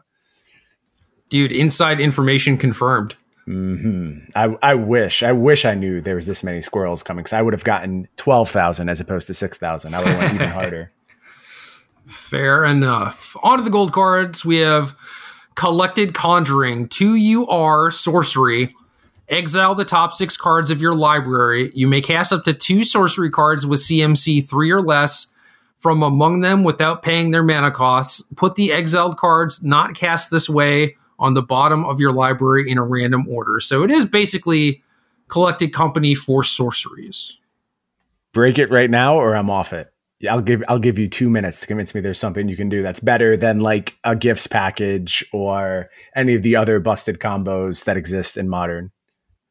Well, you see, you could hit Restore Balance and Ancestral Vision. Okay. I mean, we, we keep talking about this. Every time you give me a way to cast those cards, I get excited, but every time it disappoints me. Uh, and this is also more expensive than the other ways to do so. We're finding two mana ways to cast those cards now. Redundancy. Yeah, at some point that does matter. I can't argue with you, but I, I don't think Collected Conjuring is it. I think this is probably a bit of a miss. I'm looking up how to pronounce the next card. Oh, don't ask me. There's one thing you don't want me in charge of it's pronunciation. See, the, the thing with Google is that it's going to tell me, yeah, it's going to link me to a video or whatever. Right. Watch two hours on how to pronounce this card. All right, I think I, I think I nailed it. Uh, Yeah. This is Ice Fang Coatl. Okay, that makes sense. I would have said Codal. So I'm glad that you actually took the time to look it up. Yeah, and that's what I thought it was, but I didn't want to sound stupid, right? I'm fine sounding stupid. I'm used to it. Yeah, me too. GU 1 1 Snow Creature Snake. Flash flying. When this enters the battlefield, draw a card. This has Death Touch as long as you control at least three other snow permanents. Please give me some good snow permanents. Please. That, that's what this is all about, right? I mean, like you're talking about a very, very favorable analog to Baleful Strix if you are properly incentivized to play snow permanents. And All right, hold on. I got it. I actually got it. You ready? go ahead. Temur Snow scape Scapeshift. Sure. Uh, if that's what you want to do, Jerry. I mean, if you can make that work, I'm, I'm sure it's very interesting. But you don't know what snow permanents exist. And that's really all there is to say about this card. If there are good snow permanents, it'll be awesome. You got you got your basic lands. Yes. Uh, this counts as one of them. Yes. Oh no, at No, least other- three other. other. Yep. Mm. Okay, that's that's a little bit harder, but at the very least, you know, flash flying, draw card. That's that's not a bad floor. Is that good? Is is that okay? Like, are we willing to take that? I mean, no, but you just have to cash in like the uh, search for tomorrows and Sakura-Tribe Elders, and you're golden. Yeah. I mean, it's like Elvish Visionary minus all the good creature types, if you want to be real favorable to it. Ooh, okay. So what if, what if you play one and then you play another one, And then you only need two other snow permanents. and then you have two two lands, right? Yeah, well, that's true. If you have the snow covered forest and snow covered island, and this is all about the mana base. If there are other snow lands that we want to be playing in green and blue, then I think this card could be very, very meaningful. I don't think we're getting snow duels. I'll say that right now. Like people seem to still hold on to that belief. I, I really don't think there's any way that happens. I think that probably is skirting a little bit too close to the reserve list for the way they have defined it and the way they see it. So I and I also just don't think that would be a good thing for modern. So I, I would put that possibility out of mind. And that's the biggest problem with a multicolored snow card. I think if there's a bunch of good snow cards, they could be impactful. Um, and scrying sheets is a card that exists that certainly can juice up all those decks a bunch. But for a two color snow permanent to really matter, it seems like there has to be some kind of mana incentive to go there. All right. Have you considered Prismatic Vista? I, I don't know what that is, Jerry. Is that the new land? That is the new basic fetch land. Okay, that's a good card, and I think that card will find some homes. I still think we need a little bit more snow action here because I don't know. Like we Look- don't even have look, we don't even have a deck yet. Like so it's hard to say exactly what spells we're trying to cast, but it just feels like it Scape needs shift. more. Scape shift. No, I, I agree with you. Uh, I, I will say that I really wish that Scape Shift had a card like Repeal or Into the Roil Blink of an Eye that was actually playable. Like mm. those cards are a little bit too clunky for modern, and Scape Shift being like this resource based combo deck, you would really like the things that you're using to buy you time to actually replace themselves in cantrip. Sure. You don't just want to spend all of your cards on lightning bolts and engineered explosives and wrath of gods and stuff like that, because then you don't have enough resources for seven or eight lands plus scape shift. I don't know. Uh, that was the first thing that I thought of. Otherwise, like blue, green, snow in modern, I have no idea. Yeah, can't even fathom what it might look like. So I'm gonna wait on this one. But on rate, if there's good snow permanence, could be nice. Yeah. All right. Next card, Munitions Expert, RB 1 1 Creature Goblin Flash. When this enters the battlefield, you may have it deal damage to target creature or planeswalker, damage equal to the number of goblins you control. So, uh, one damage on resolution, checks on resolution. And this is the card that you're supposed to be goblin matroning for, I guess. Mm, maybe. Maybe it's filling that role as your one of removal spell or Planeswalker. That's relevant. It is. I, I just think you got to do more in modern. And I mean, the Goblins deck isn't about this card. This is a piece that the Goblins deck can get access to if it wants it, and probably will. Like, if there is a real Goblins deck, there probably will be one of these uh, somewhere in the 75 probably multiples in the sideboard to answer certain decks. That that's all good, but the viability of goblins does not hinge on this card. It's not based on this card. It's about what else is present, and we don't know right now. So I'll hold on this one too. Dude, I think it matters. We don't have Gempalm Incinerator, you know? Sure, but the existence of Gempalm Incinerator is not what made that deck viable at any point. It's just the engine pieces were there. And then because of that, you're able to leverage Gempalm Incinerator. And Munitions Expert is falling in exactly the same spot. So I agree with you, but I, I do think that you need some sort of relevant thing to tutor for. In in this case, something that like affects the board, kills a Delver of Secrets or whatever is killing you. Yeah. To actually be viable. So Okay. Well, let's see if the other pieces are going to come and the engine is there that can leverage this at the end of the day, I think the beatdown goblin deck will still be stronger than this value thing, unless we get something really good. Because matron and munitions expert isn't enough to sway me from like you know turn three, turn four kills. With you. Word. Next card: lightning, skelemental. You can just stop there. Like that's that's probably good enough for me to already declare this a top card. Six one creature elemental skeleton, trample haste. Whenever this deals combat damage to a player, that player discards two cards. At the beginning of the end step, sacrifice this. So, ball, lightning, blightning. I don't care about how viable this card is. It's just dope. That's all. I mean, I realize that's not what we do here, and like we're supposed to give a very thorough breakdown and say exactly where this card fits. I don't care in this one instance. This is just cool. I'm happy. This card made me smile when I saw it. It was very reaffirming that magic cards can still affect me in that way. This is just cool. That's all I have to say about it. Probably not going to see a lot of play. That is that is awesome. You being happy makes me happy. I think that this card is going to be a card that people put in their decks and I think they're going to regret it. Probably true. Probably true. You could come up with some real narrow situations where this is the right card, but it's not going to happen too often. And this isn't fixing the problems that a burn based deck is having in those matchups. So, ball lightning is very legal in modern, and people don't play it for a lot of reasons. And I don't think tacking on discard two cards in your burn deck is really going to help you. No, probably not but who knows? Next card Good Fortune Unicorn, 1G dub, 2 2, creature unicorn. Whenever another creature enters the battlefield under your control, put a plus one plus one counter on that creature. And I only included this card on my list because I thought that you would want to talk about it. Uh, I don't. There's no like kitchen finks. No, it, it, does the same thing. It does the same thing as all these cards. It's exactly. It's another piece of that whole puzzle. This is like a pretty downgraded version of that effect. And at this point, the redundancy argument isn't really holding weight with me anymore because there's a lot of redundancy of this effect at this point. So does it enable all those same combos? 100%, absolutely. But I don't think it does anything to actually move those decks forward. I don't think there's the costing and the sizing is not such that makes me believe that having access to good fortune unicorn actually improve those decks at all. I'll tell you what, if I were to play Melira in some tournament, I would probably play one just as my lucky unicorn. Well, you would be blessed with good fortune for your inclusion of this fine steed. Yes, at least I hope so.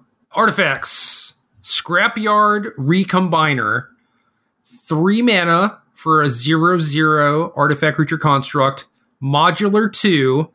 Tap, sack an artifact, search your library for a construct, reveal it, put it into your hand, then shuffle your library. Is this card busted or garbage? Can I say I have no idea? I mean, no. the constructs in modern are good. That's, I mean, Ravager falls under that. All these modular creatures, they're all constructs. They're very meaningful constructs to go get. Three mana is a lot. Is Affinity looking for this type of value engine? I think mostly no. Hardened scales, right? Yeah, but they they already have their pieces in place. Like, is is this a upgrade for that deck? I don't know. That's what I'm asking you. I mean, this is Uh, another. I, don't, I don't know either. Three's a lot of mana. That's that's my main sticking point. It is, but they're they're already playing like Throne of Geth, which Right. you know, granted has some different applications. Uh, this is tap second artifact, so you can just cash in a servo that you get off animation module. Mm-hmm. This has modular, so it triggers animation module. It's another sack outlet for uh, Hangerback Walker. You get to tutor for Walking Ballista, not Ravager. I don't know if you were like alluding to that, uh, but Ravager is a beast. Oh, my mistake. I thought it was a construct. Okay. So, so, so are any of those constructs like uh, is is the worker a construct?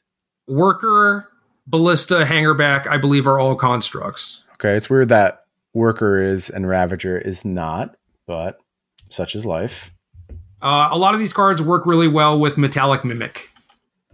Right, right, and that is something we saw that the Hardened Scales deck move towards kind of later in its life cycle. I, I just don't know. I, I I know we have to give opinions on everything. I don't know if this card is good. It feels like the mana cost is problematic. That's the first instinct I have is that going that high on the curve is going to be tough for these decks. And if they're investing that much mana, they want it to be into the hangerback walkers or the walking ballistas. But also having played a bit of hardened scales, it is prone to running out of gas in some spots. Like if you get all your pieces going, you feel like the most powerful deck on the planet. But sometimes you're just sitting there with like a servo and a Darksteel Citadel, and you're like, oh, my deck does nothing. So if this gets to untap in those scenarios, you kind of start going off pretty hard while getting to upgrade your servo if it does get killed by, you know, traditional graveyard based means. So there's something there. I, th- I think it all comes down to mana efficiency and do you have room for that much investment? Mm, I think so. I mean, it, it's just a matter of what the format dictates that you need to be doing. Mm-hmm. So we've we've seen people cut Steel Overseer for Metallic Mimic, likely with a move towards like, well, the format is fast and Steel Overseer is not likely to live. It's not likely to get to untap. Therefore, I need to do like this faster, less powerful thing. And if the format is in that sort of place, then obviously Recombiner it, it has the same trap as the Steel Overseer stuff. Like you do get a dies trigger out of it, but it's not really what you want to be spending three mana on. But For sure. I, I do think that if you are just trying to set up combo kills or make big walking ballistas against things like humans, then you know maybe maybe this thing helps. Yeah, people are going to try it, and I don't know if it's going to be good or not. I think that Mox Opal obviously helps a little bit, but maybe not great. We'll keep an eye on it. That's all we can do with this one. I don't, I don't think either of us fall in the camp of hardened scales expert, and that's the clearest home or traditional affinity. I think like that's an option as well. Um, but it does seem like hardened scales takes harder advantage of this card. Yeah, for sure. Uh, onto the lands, we have snow covered basics, which is good because we need those for our ice fangs. Mhm. Uh, other than that, I I don't really know what we're doing with these, but we still have like 200 cards left in the set to go, so I'm sure pretty. we'll find out. They're really pretty. I, I think the swamp is particularly pretty. Yeah, I, I, mean, I like the fact that we have these dope full art uh, snowlands, which we yeah. didn't really have before. So that is definitely cool. And then we have the uh, Horizon land cycle or like canopy. No, no, no, stop.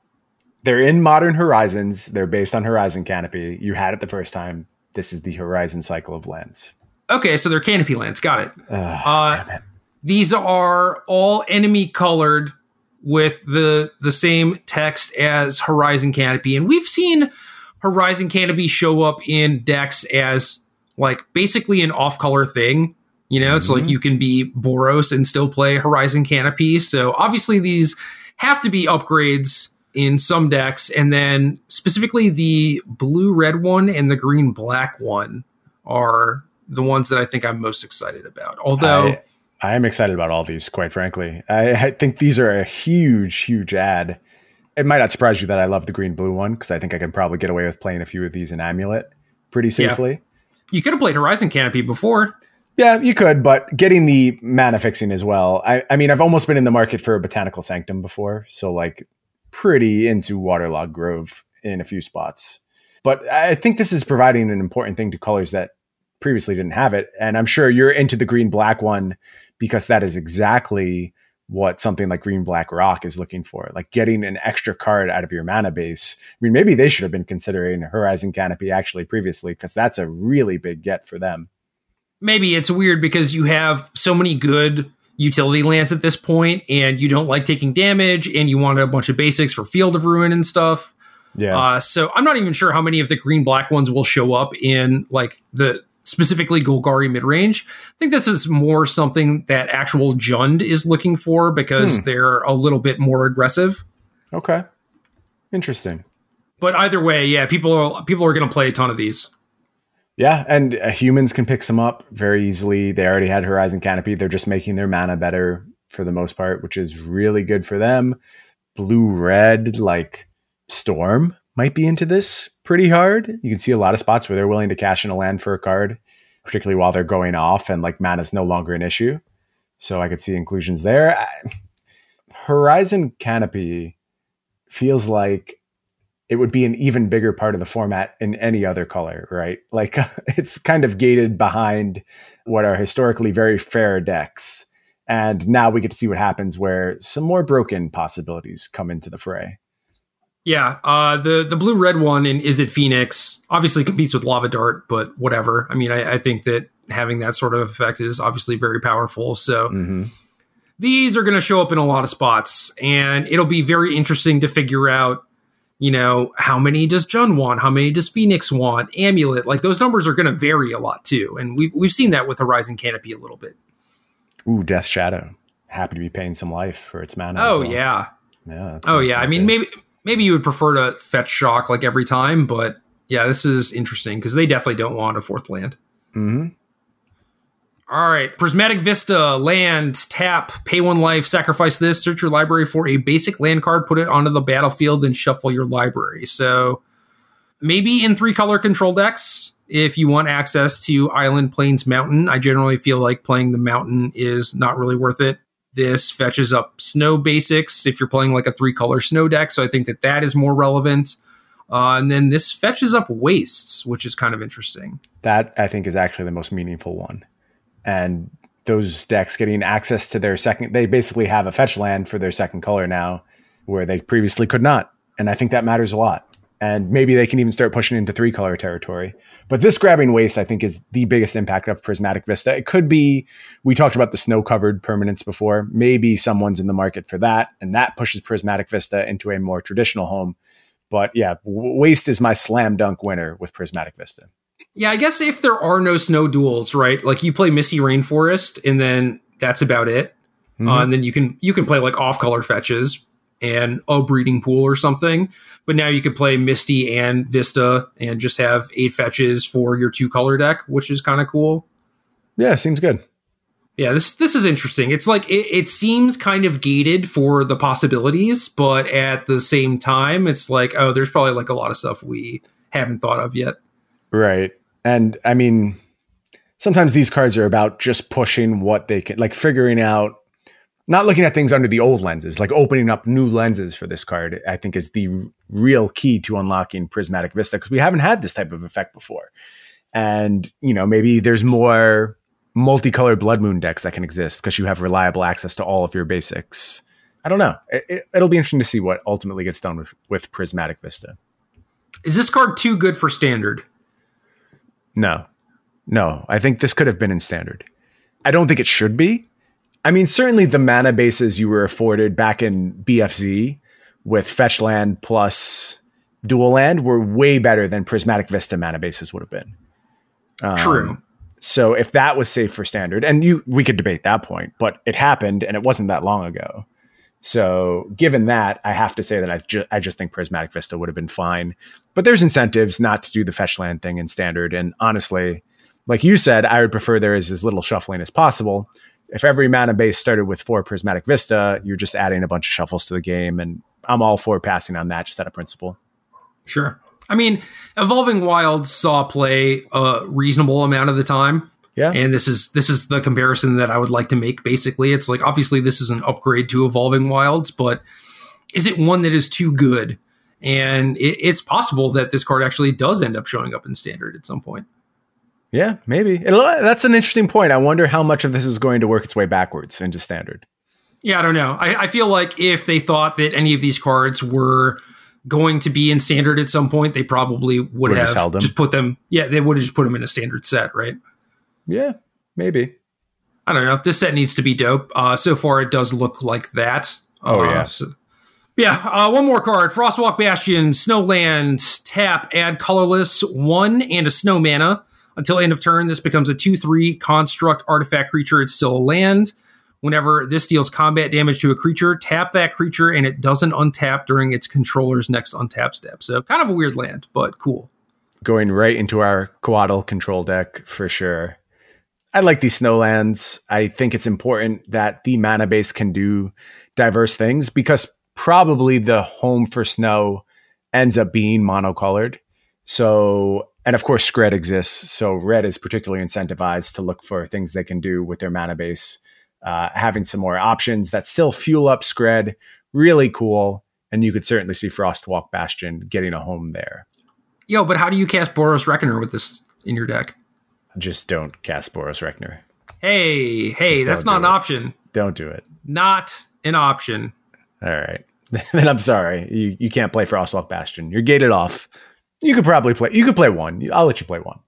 What about scrying sheets?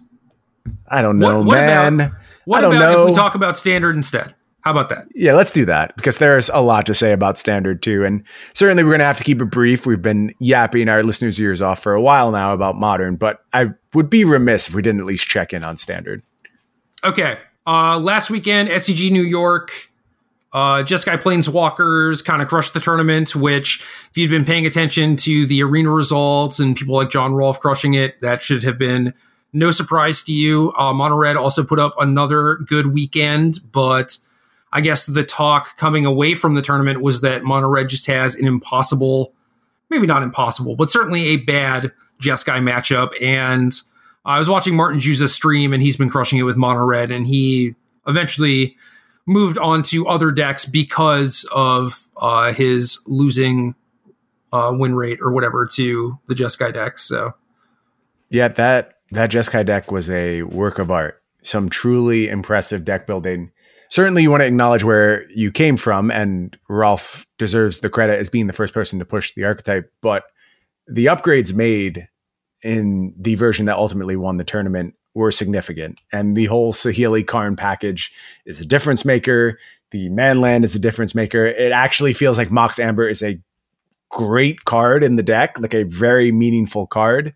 So I, I, think it's a really just impressive piece of deck building. Certainly should be on the top of everyone's radar going forward in this format.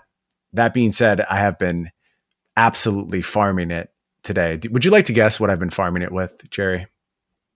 Some sort of deck with Nissa who shakes the world. Correct. That is correct. But more importantly, my deck has had Sinkhole and Strip Mine.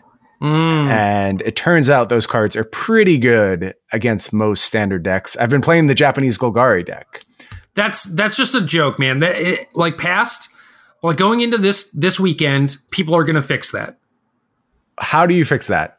Realistically, with everything you're trying to do in that deck, how do you fix that? I think Field of Ruin is an incredible card in the format right now. And I'm not going to sit here and tell you that I think Golgari is the truth or the way forward, but I do think Field of Ruin is criminally underplayed. And their deck takes it to an extreme by also having four Assassin's trophies to back it up.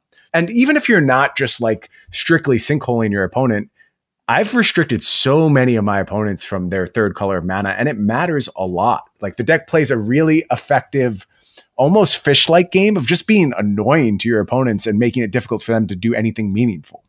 I believe that. I, I think things get way different when people start having two basics in their deck.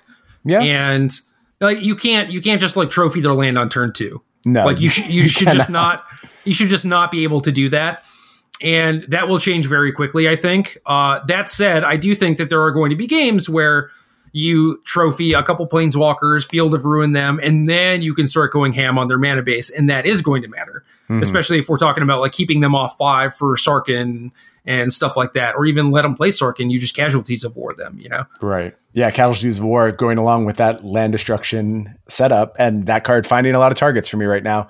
I I think that Mana bases are generally stretched to the breaking point right now, and that's a very good pressure point. And in most instances, you would just go, okay, time for mono red.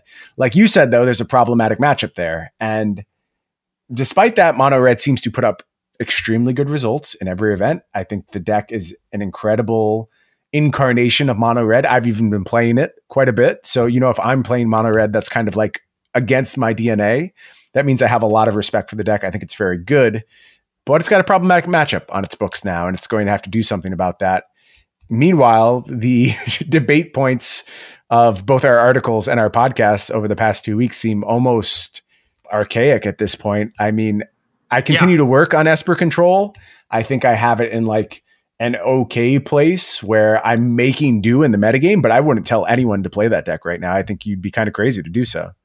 I think that there is merit to trying to do the Jeskai stuff with uh, thought erasure, kind of similar to the list that Oliver Tomajko got second with. Mm-hmm. But I think that you really do want to adopt the Saheeli Karn package because of how good it is in mirror matches and just how good it is at like protecting your own planeswalkers too.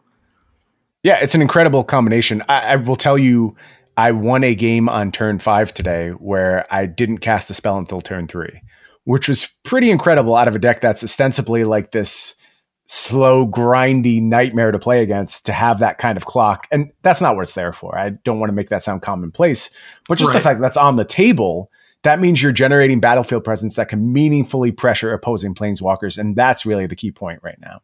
Yeah, for sure. And we, we're seeing a lot of people jamming a lot of copies of Legion Warboss in their sideboards because of that. Mm-hmm. And it, it's interesting now because we have basically blue planeswalker decks and green planeswalker decks. And against the green ones, you want stuff like Lava Coil, and against the blue ones, you want stuff like Legion Warboss. But other than that, you want basically like the same cards.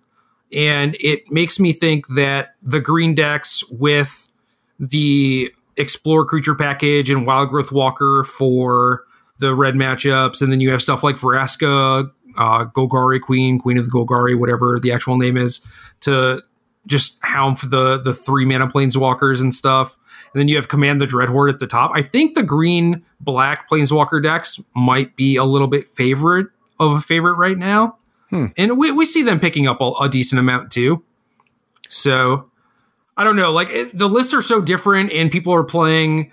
Uh, like there's just so many different options, like different ways that you can build your decks and everything. So I don't think that we're actually going to have like a real answer, but I do think that if I were playing, I would just be off the blue based ones and kind of onto the green ones. Yeah, so uh, I think Command the Dreadhorde was the other big story coming out of the weekend, and it's something that we spoke about in our last cast. But literally, it was like two hours before we actually started to record that that deck was first being talked about, right on the Twitter sphere. So I, I don't think we had unpacked exactly what that deck had to offer at that early stage. Although we were both intrigued, I don't think either of us dismissed it out of hand, but we didn't know exactly what it was going to be. And what it is, is this mid rangey, grindy nightmare. I don't think there's any larger factor for Esper's unplayability than the spell Command the Dreadhorde.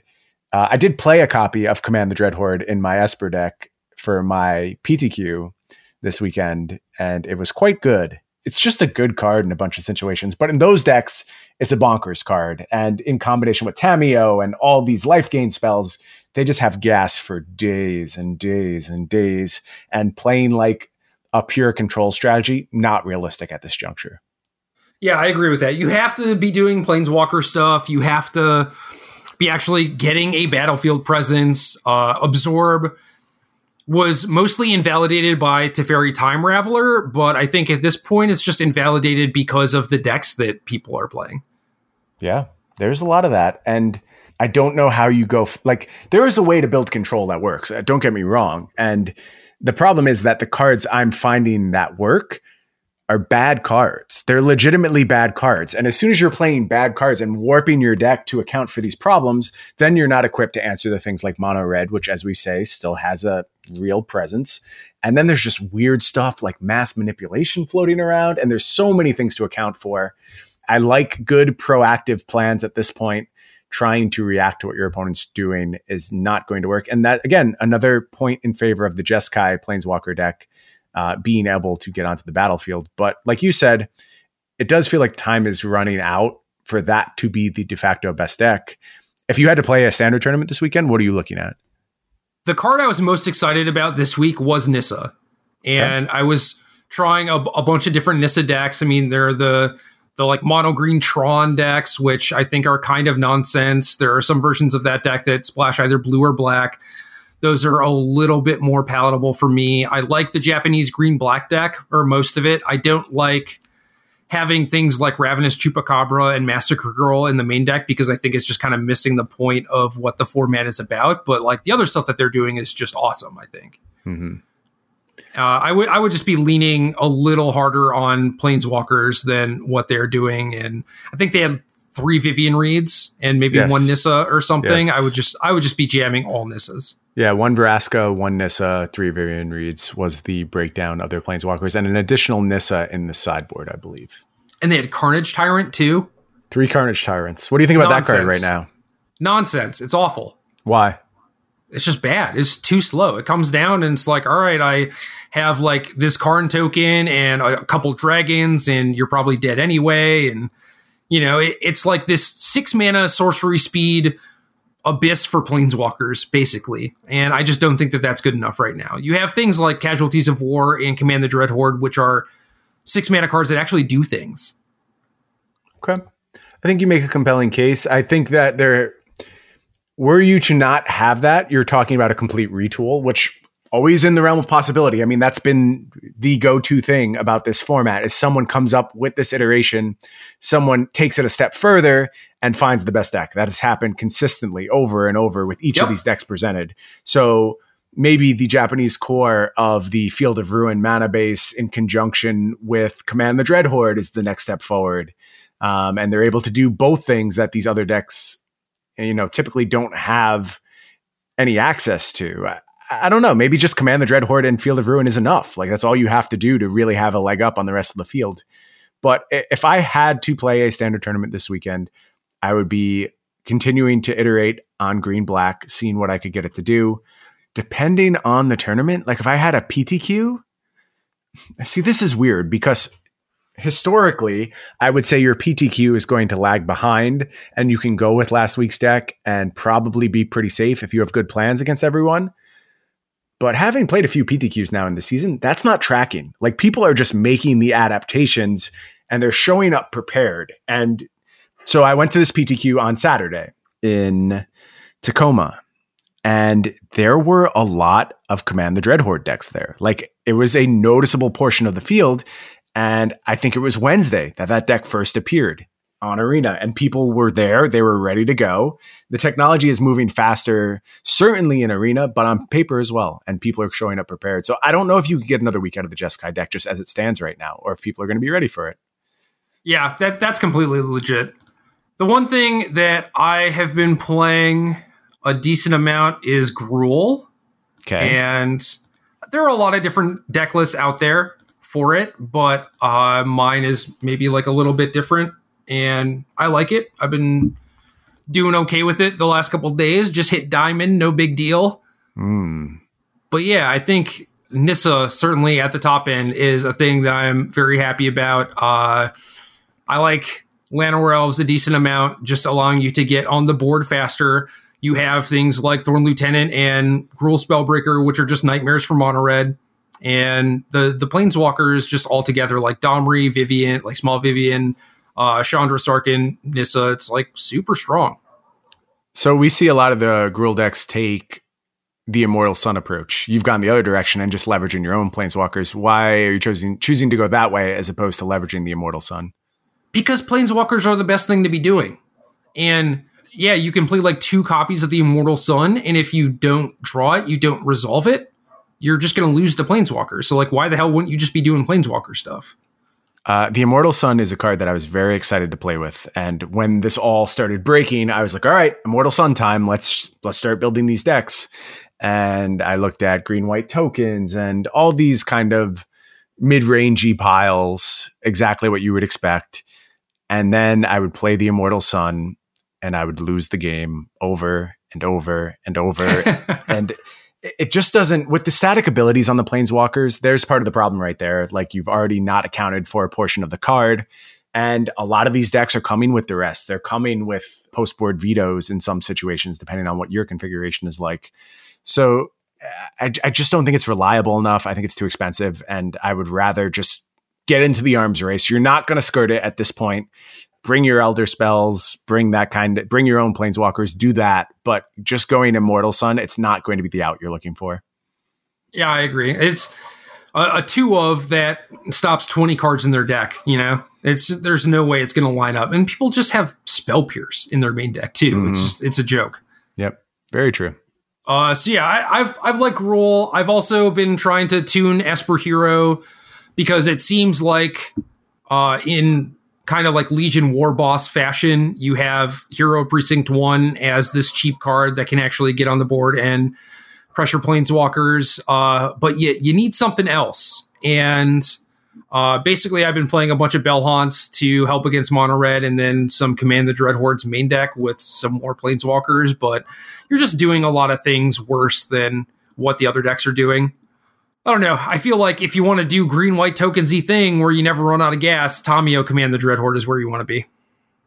Yeah, that combination is uh, oppressive. And like there are so many times where I'm playing Esper Control and I've I've even like slow rolled my thought erasure and gotten to a place where I should be able to control their draw step. And they just play Tamiyo minus, get back there, command the Dreadhorde. And I'm like, well, nothing I can do. Literally nothing I can do. Tamiyo has closed off all of my options here. And who chose to give that card six loyalty to start? What an absurd loyalty total for a card like Tamiyo to have on a plus. Just an incredible magic card, honestly. And still, I think, scratching the surface of that one. we're seeing it now in fairer versions of green blue, things like mass manipulation setups. And it continues to impress in virtually every shell I see it in. Yep. Yeah, I, I definitely agree what else? I mean, there's there's mono red. There's some white aggro decks. Uh, I think classic Esper is dead, but again, planeswalkers with thought erasure might be good. I'm also mm. kind of curious if like either Esper splash Bolas or Grixis splash some of the Teferis is relevant because I do think the planeswalker shell with something to do on turn two is like the next step, and thought erasure is probably the best card.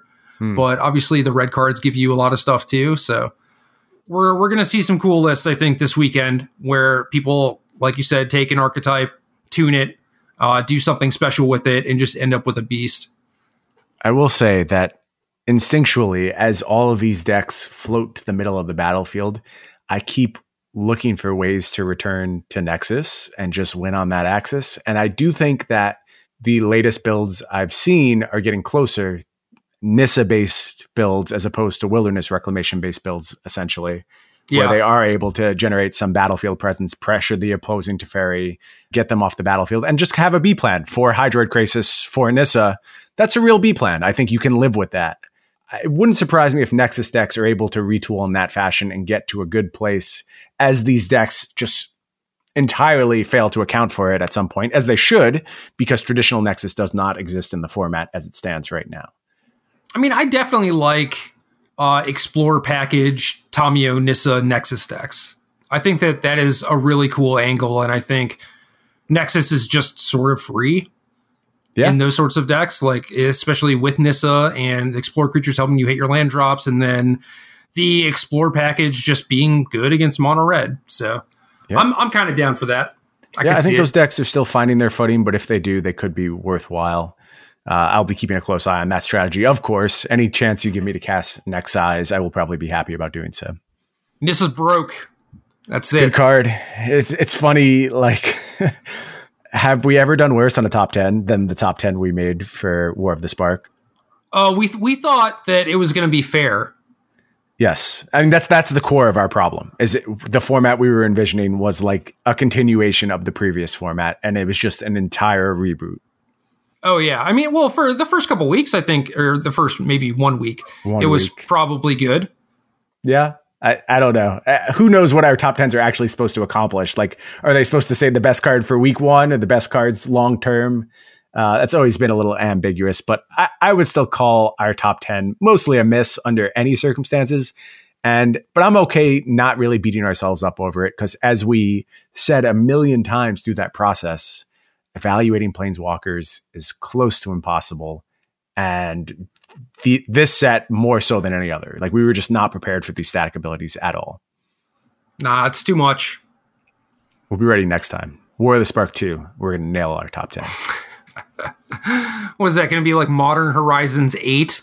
Something like that. We'll do it from the nursing home, the magic nursing home that I'm starting. Uh, we'll cast from there and tell people all about it. Yeah, man, save me a seat. Will do. Well, every week we solicit questions from the fine folks in our Discord and uh, we pick one of them that is maybe the cleverest or the most relevant or the one that tickles us the most, and we answer it, and that person gets some vintage game podcast sleeves. We're going to run out of those pretty soon, and then I'll have a new prize pretty soon. And the question this week comes from Jeff Pica, who uh, we we asked for modern horizons related questions, but this is a good one, and this is something that Brian has been harping on a little bit. Uh, Jeff asks thoughts about how the standard format is changing every 12 hours and how much stress it puts on you guys as content creators that by the time it hits the air, it could be irrelevant. Brian, go first. I know you have a lot to say on this.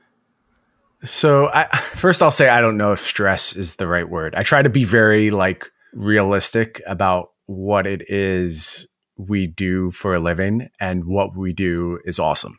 So I, I'm very hesitant to define what we're currently experiencing as a stressful situation because ultimately I'm just doing my best to talk about magic and that's a cool position to be in.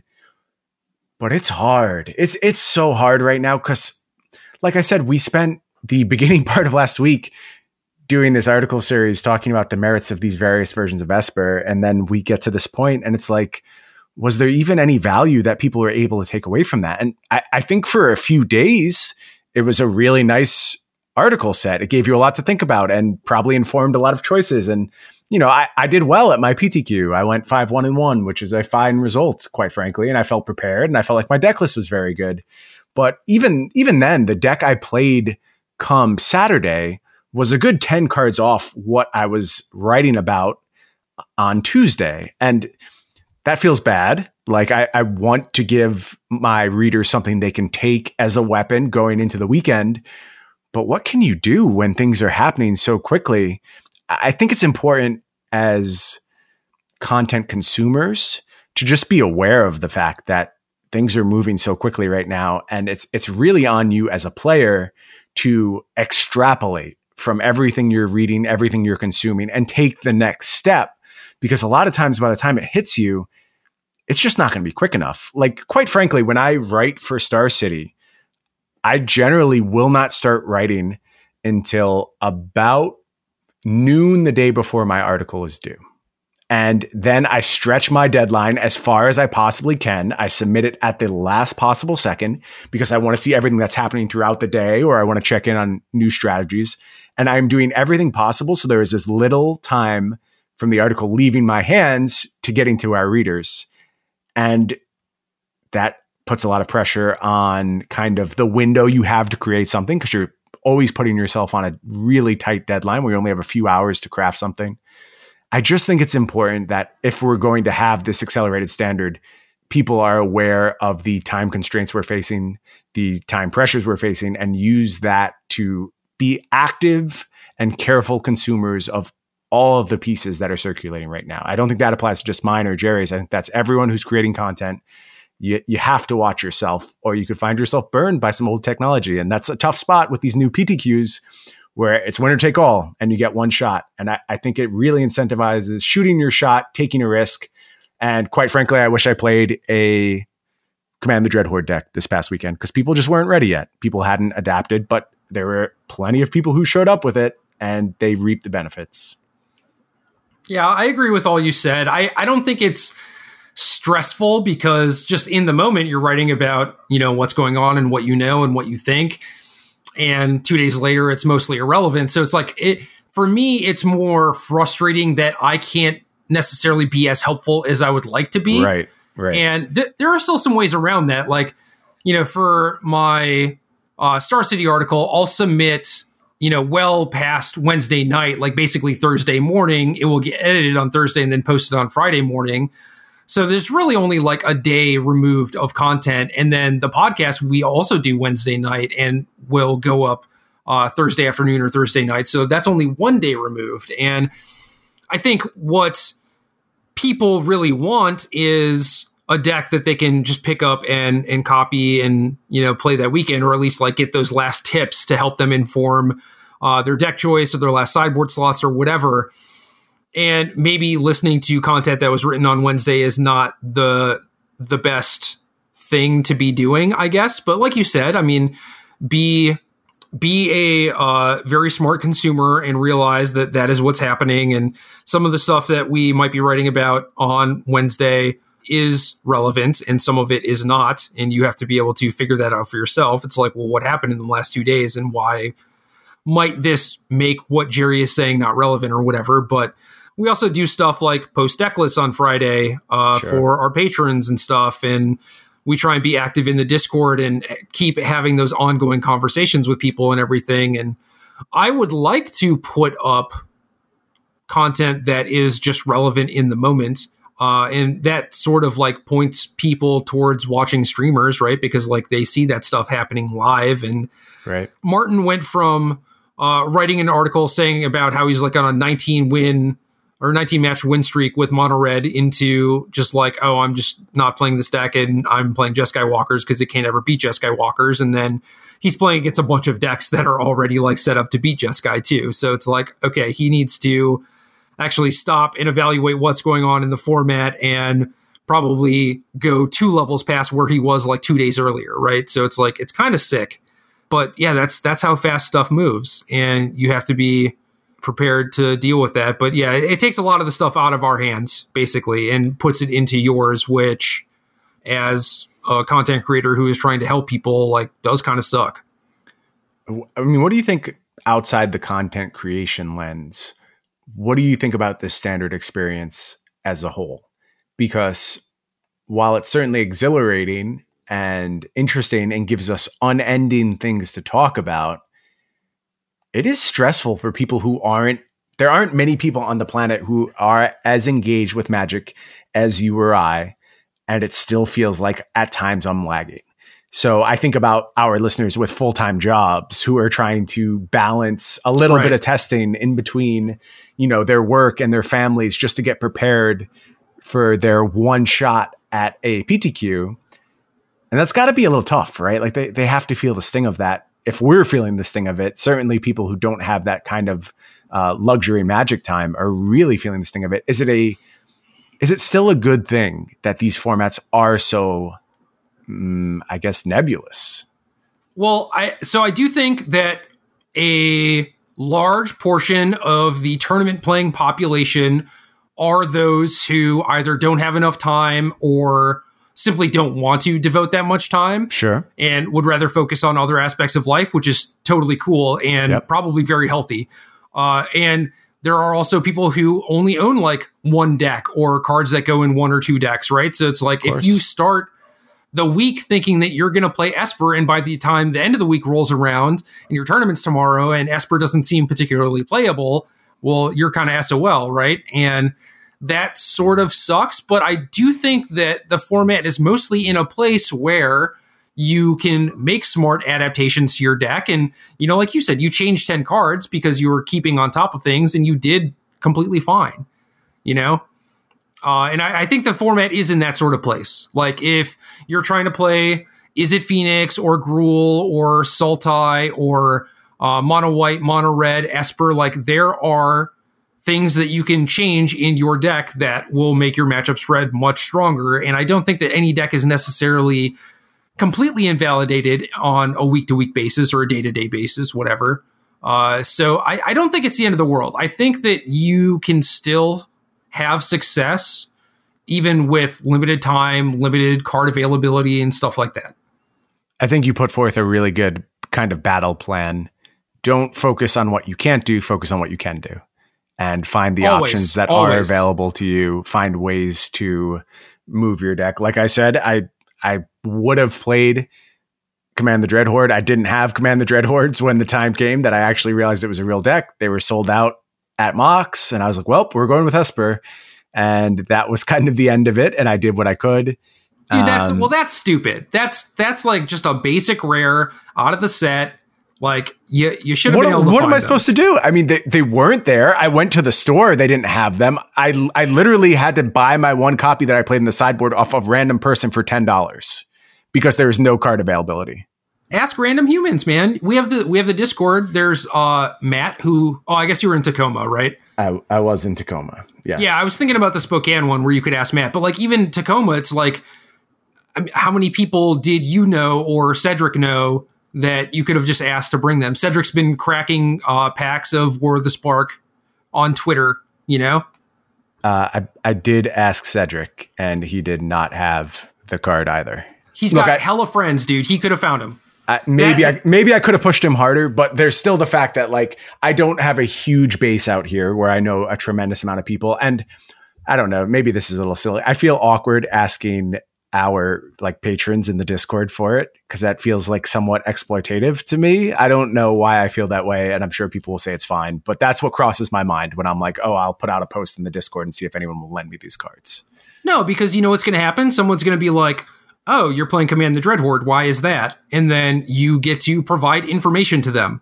Sure. I think that's a good way of looking at it and in the future i should push that angle harder. That's a, a good lesson for me to take away from it my so my whole take on this is that we are a community. Sometimes people are going to help you. Sometimes you're going to help other people. Yeah. Uh, what goes around comes around. All that sort of stuff. And I I think that that is just a net positive. And I think that you might have you might not have an extensive network here, but you know that Cedric does. You know that Cedric knows a bunch of people uh, who are going to that PTQ, and Cedric certainly doesn't own his cards, right? Uh, I would assume not. I, I, will also say though that Cedric remarked to me while we were there that he doesn't know anyone there anymore. He says the people have changed and he didn't recognize the people who were playing. So take that for what you will. All right. Well, there there are ten people that I could have asked who were at the Mox MCQ the week before. Okay. At least.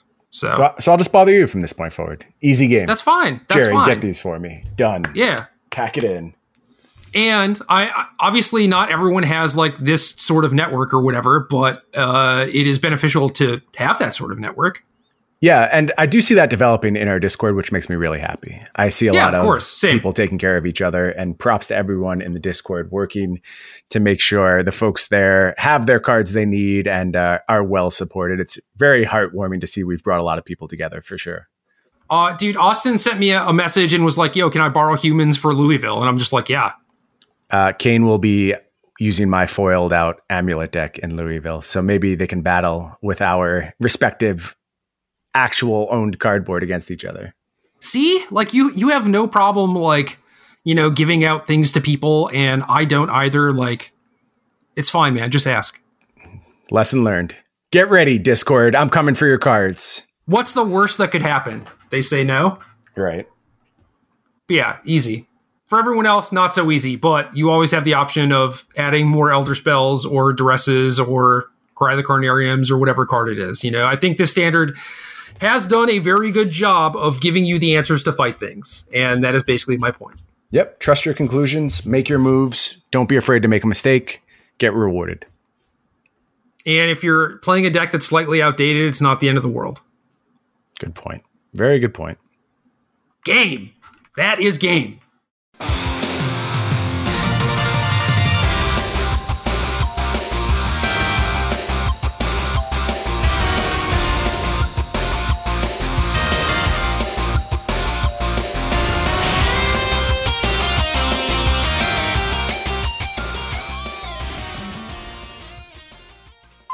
Lord.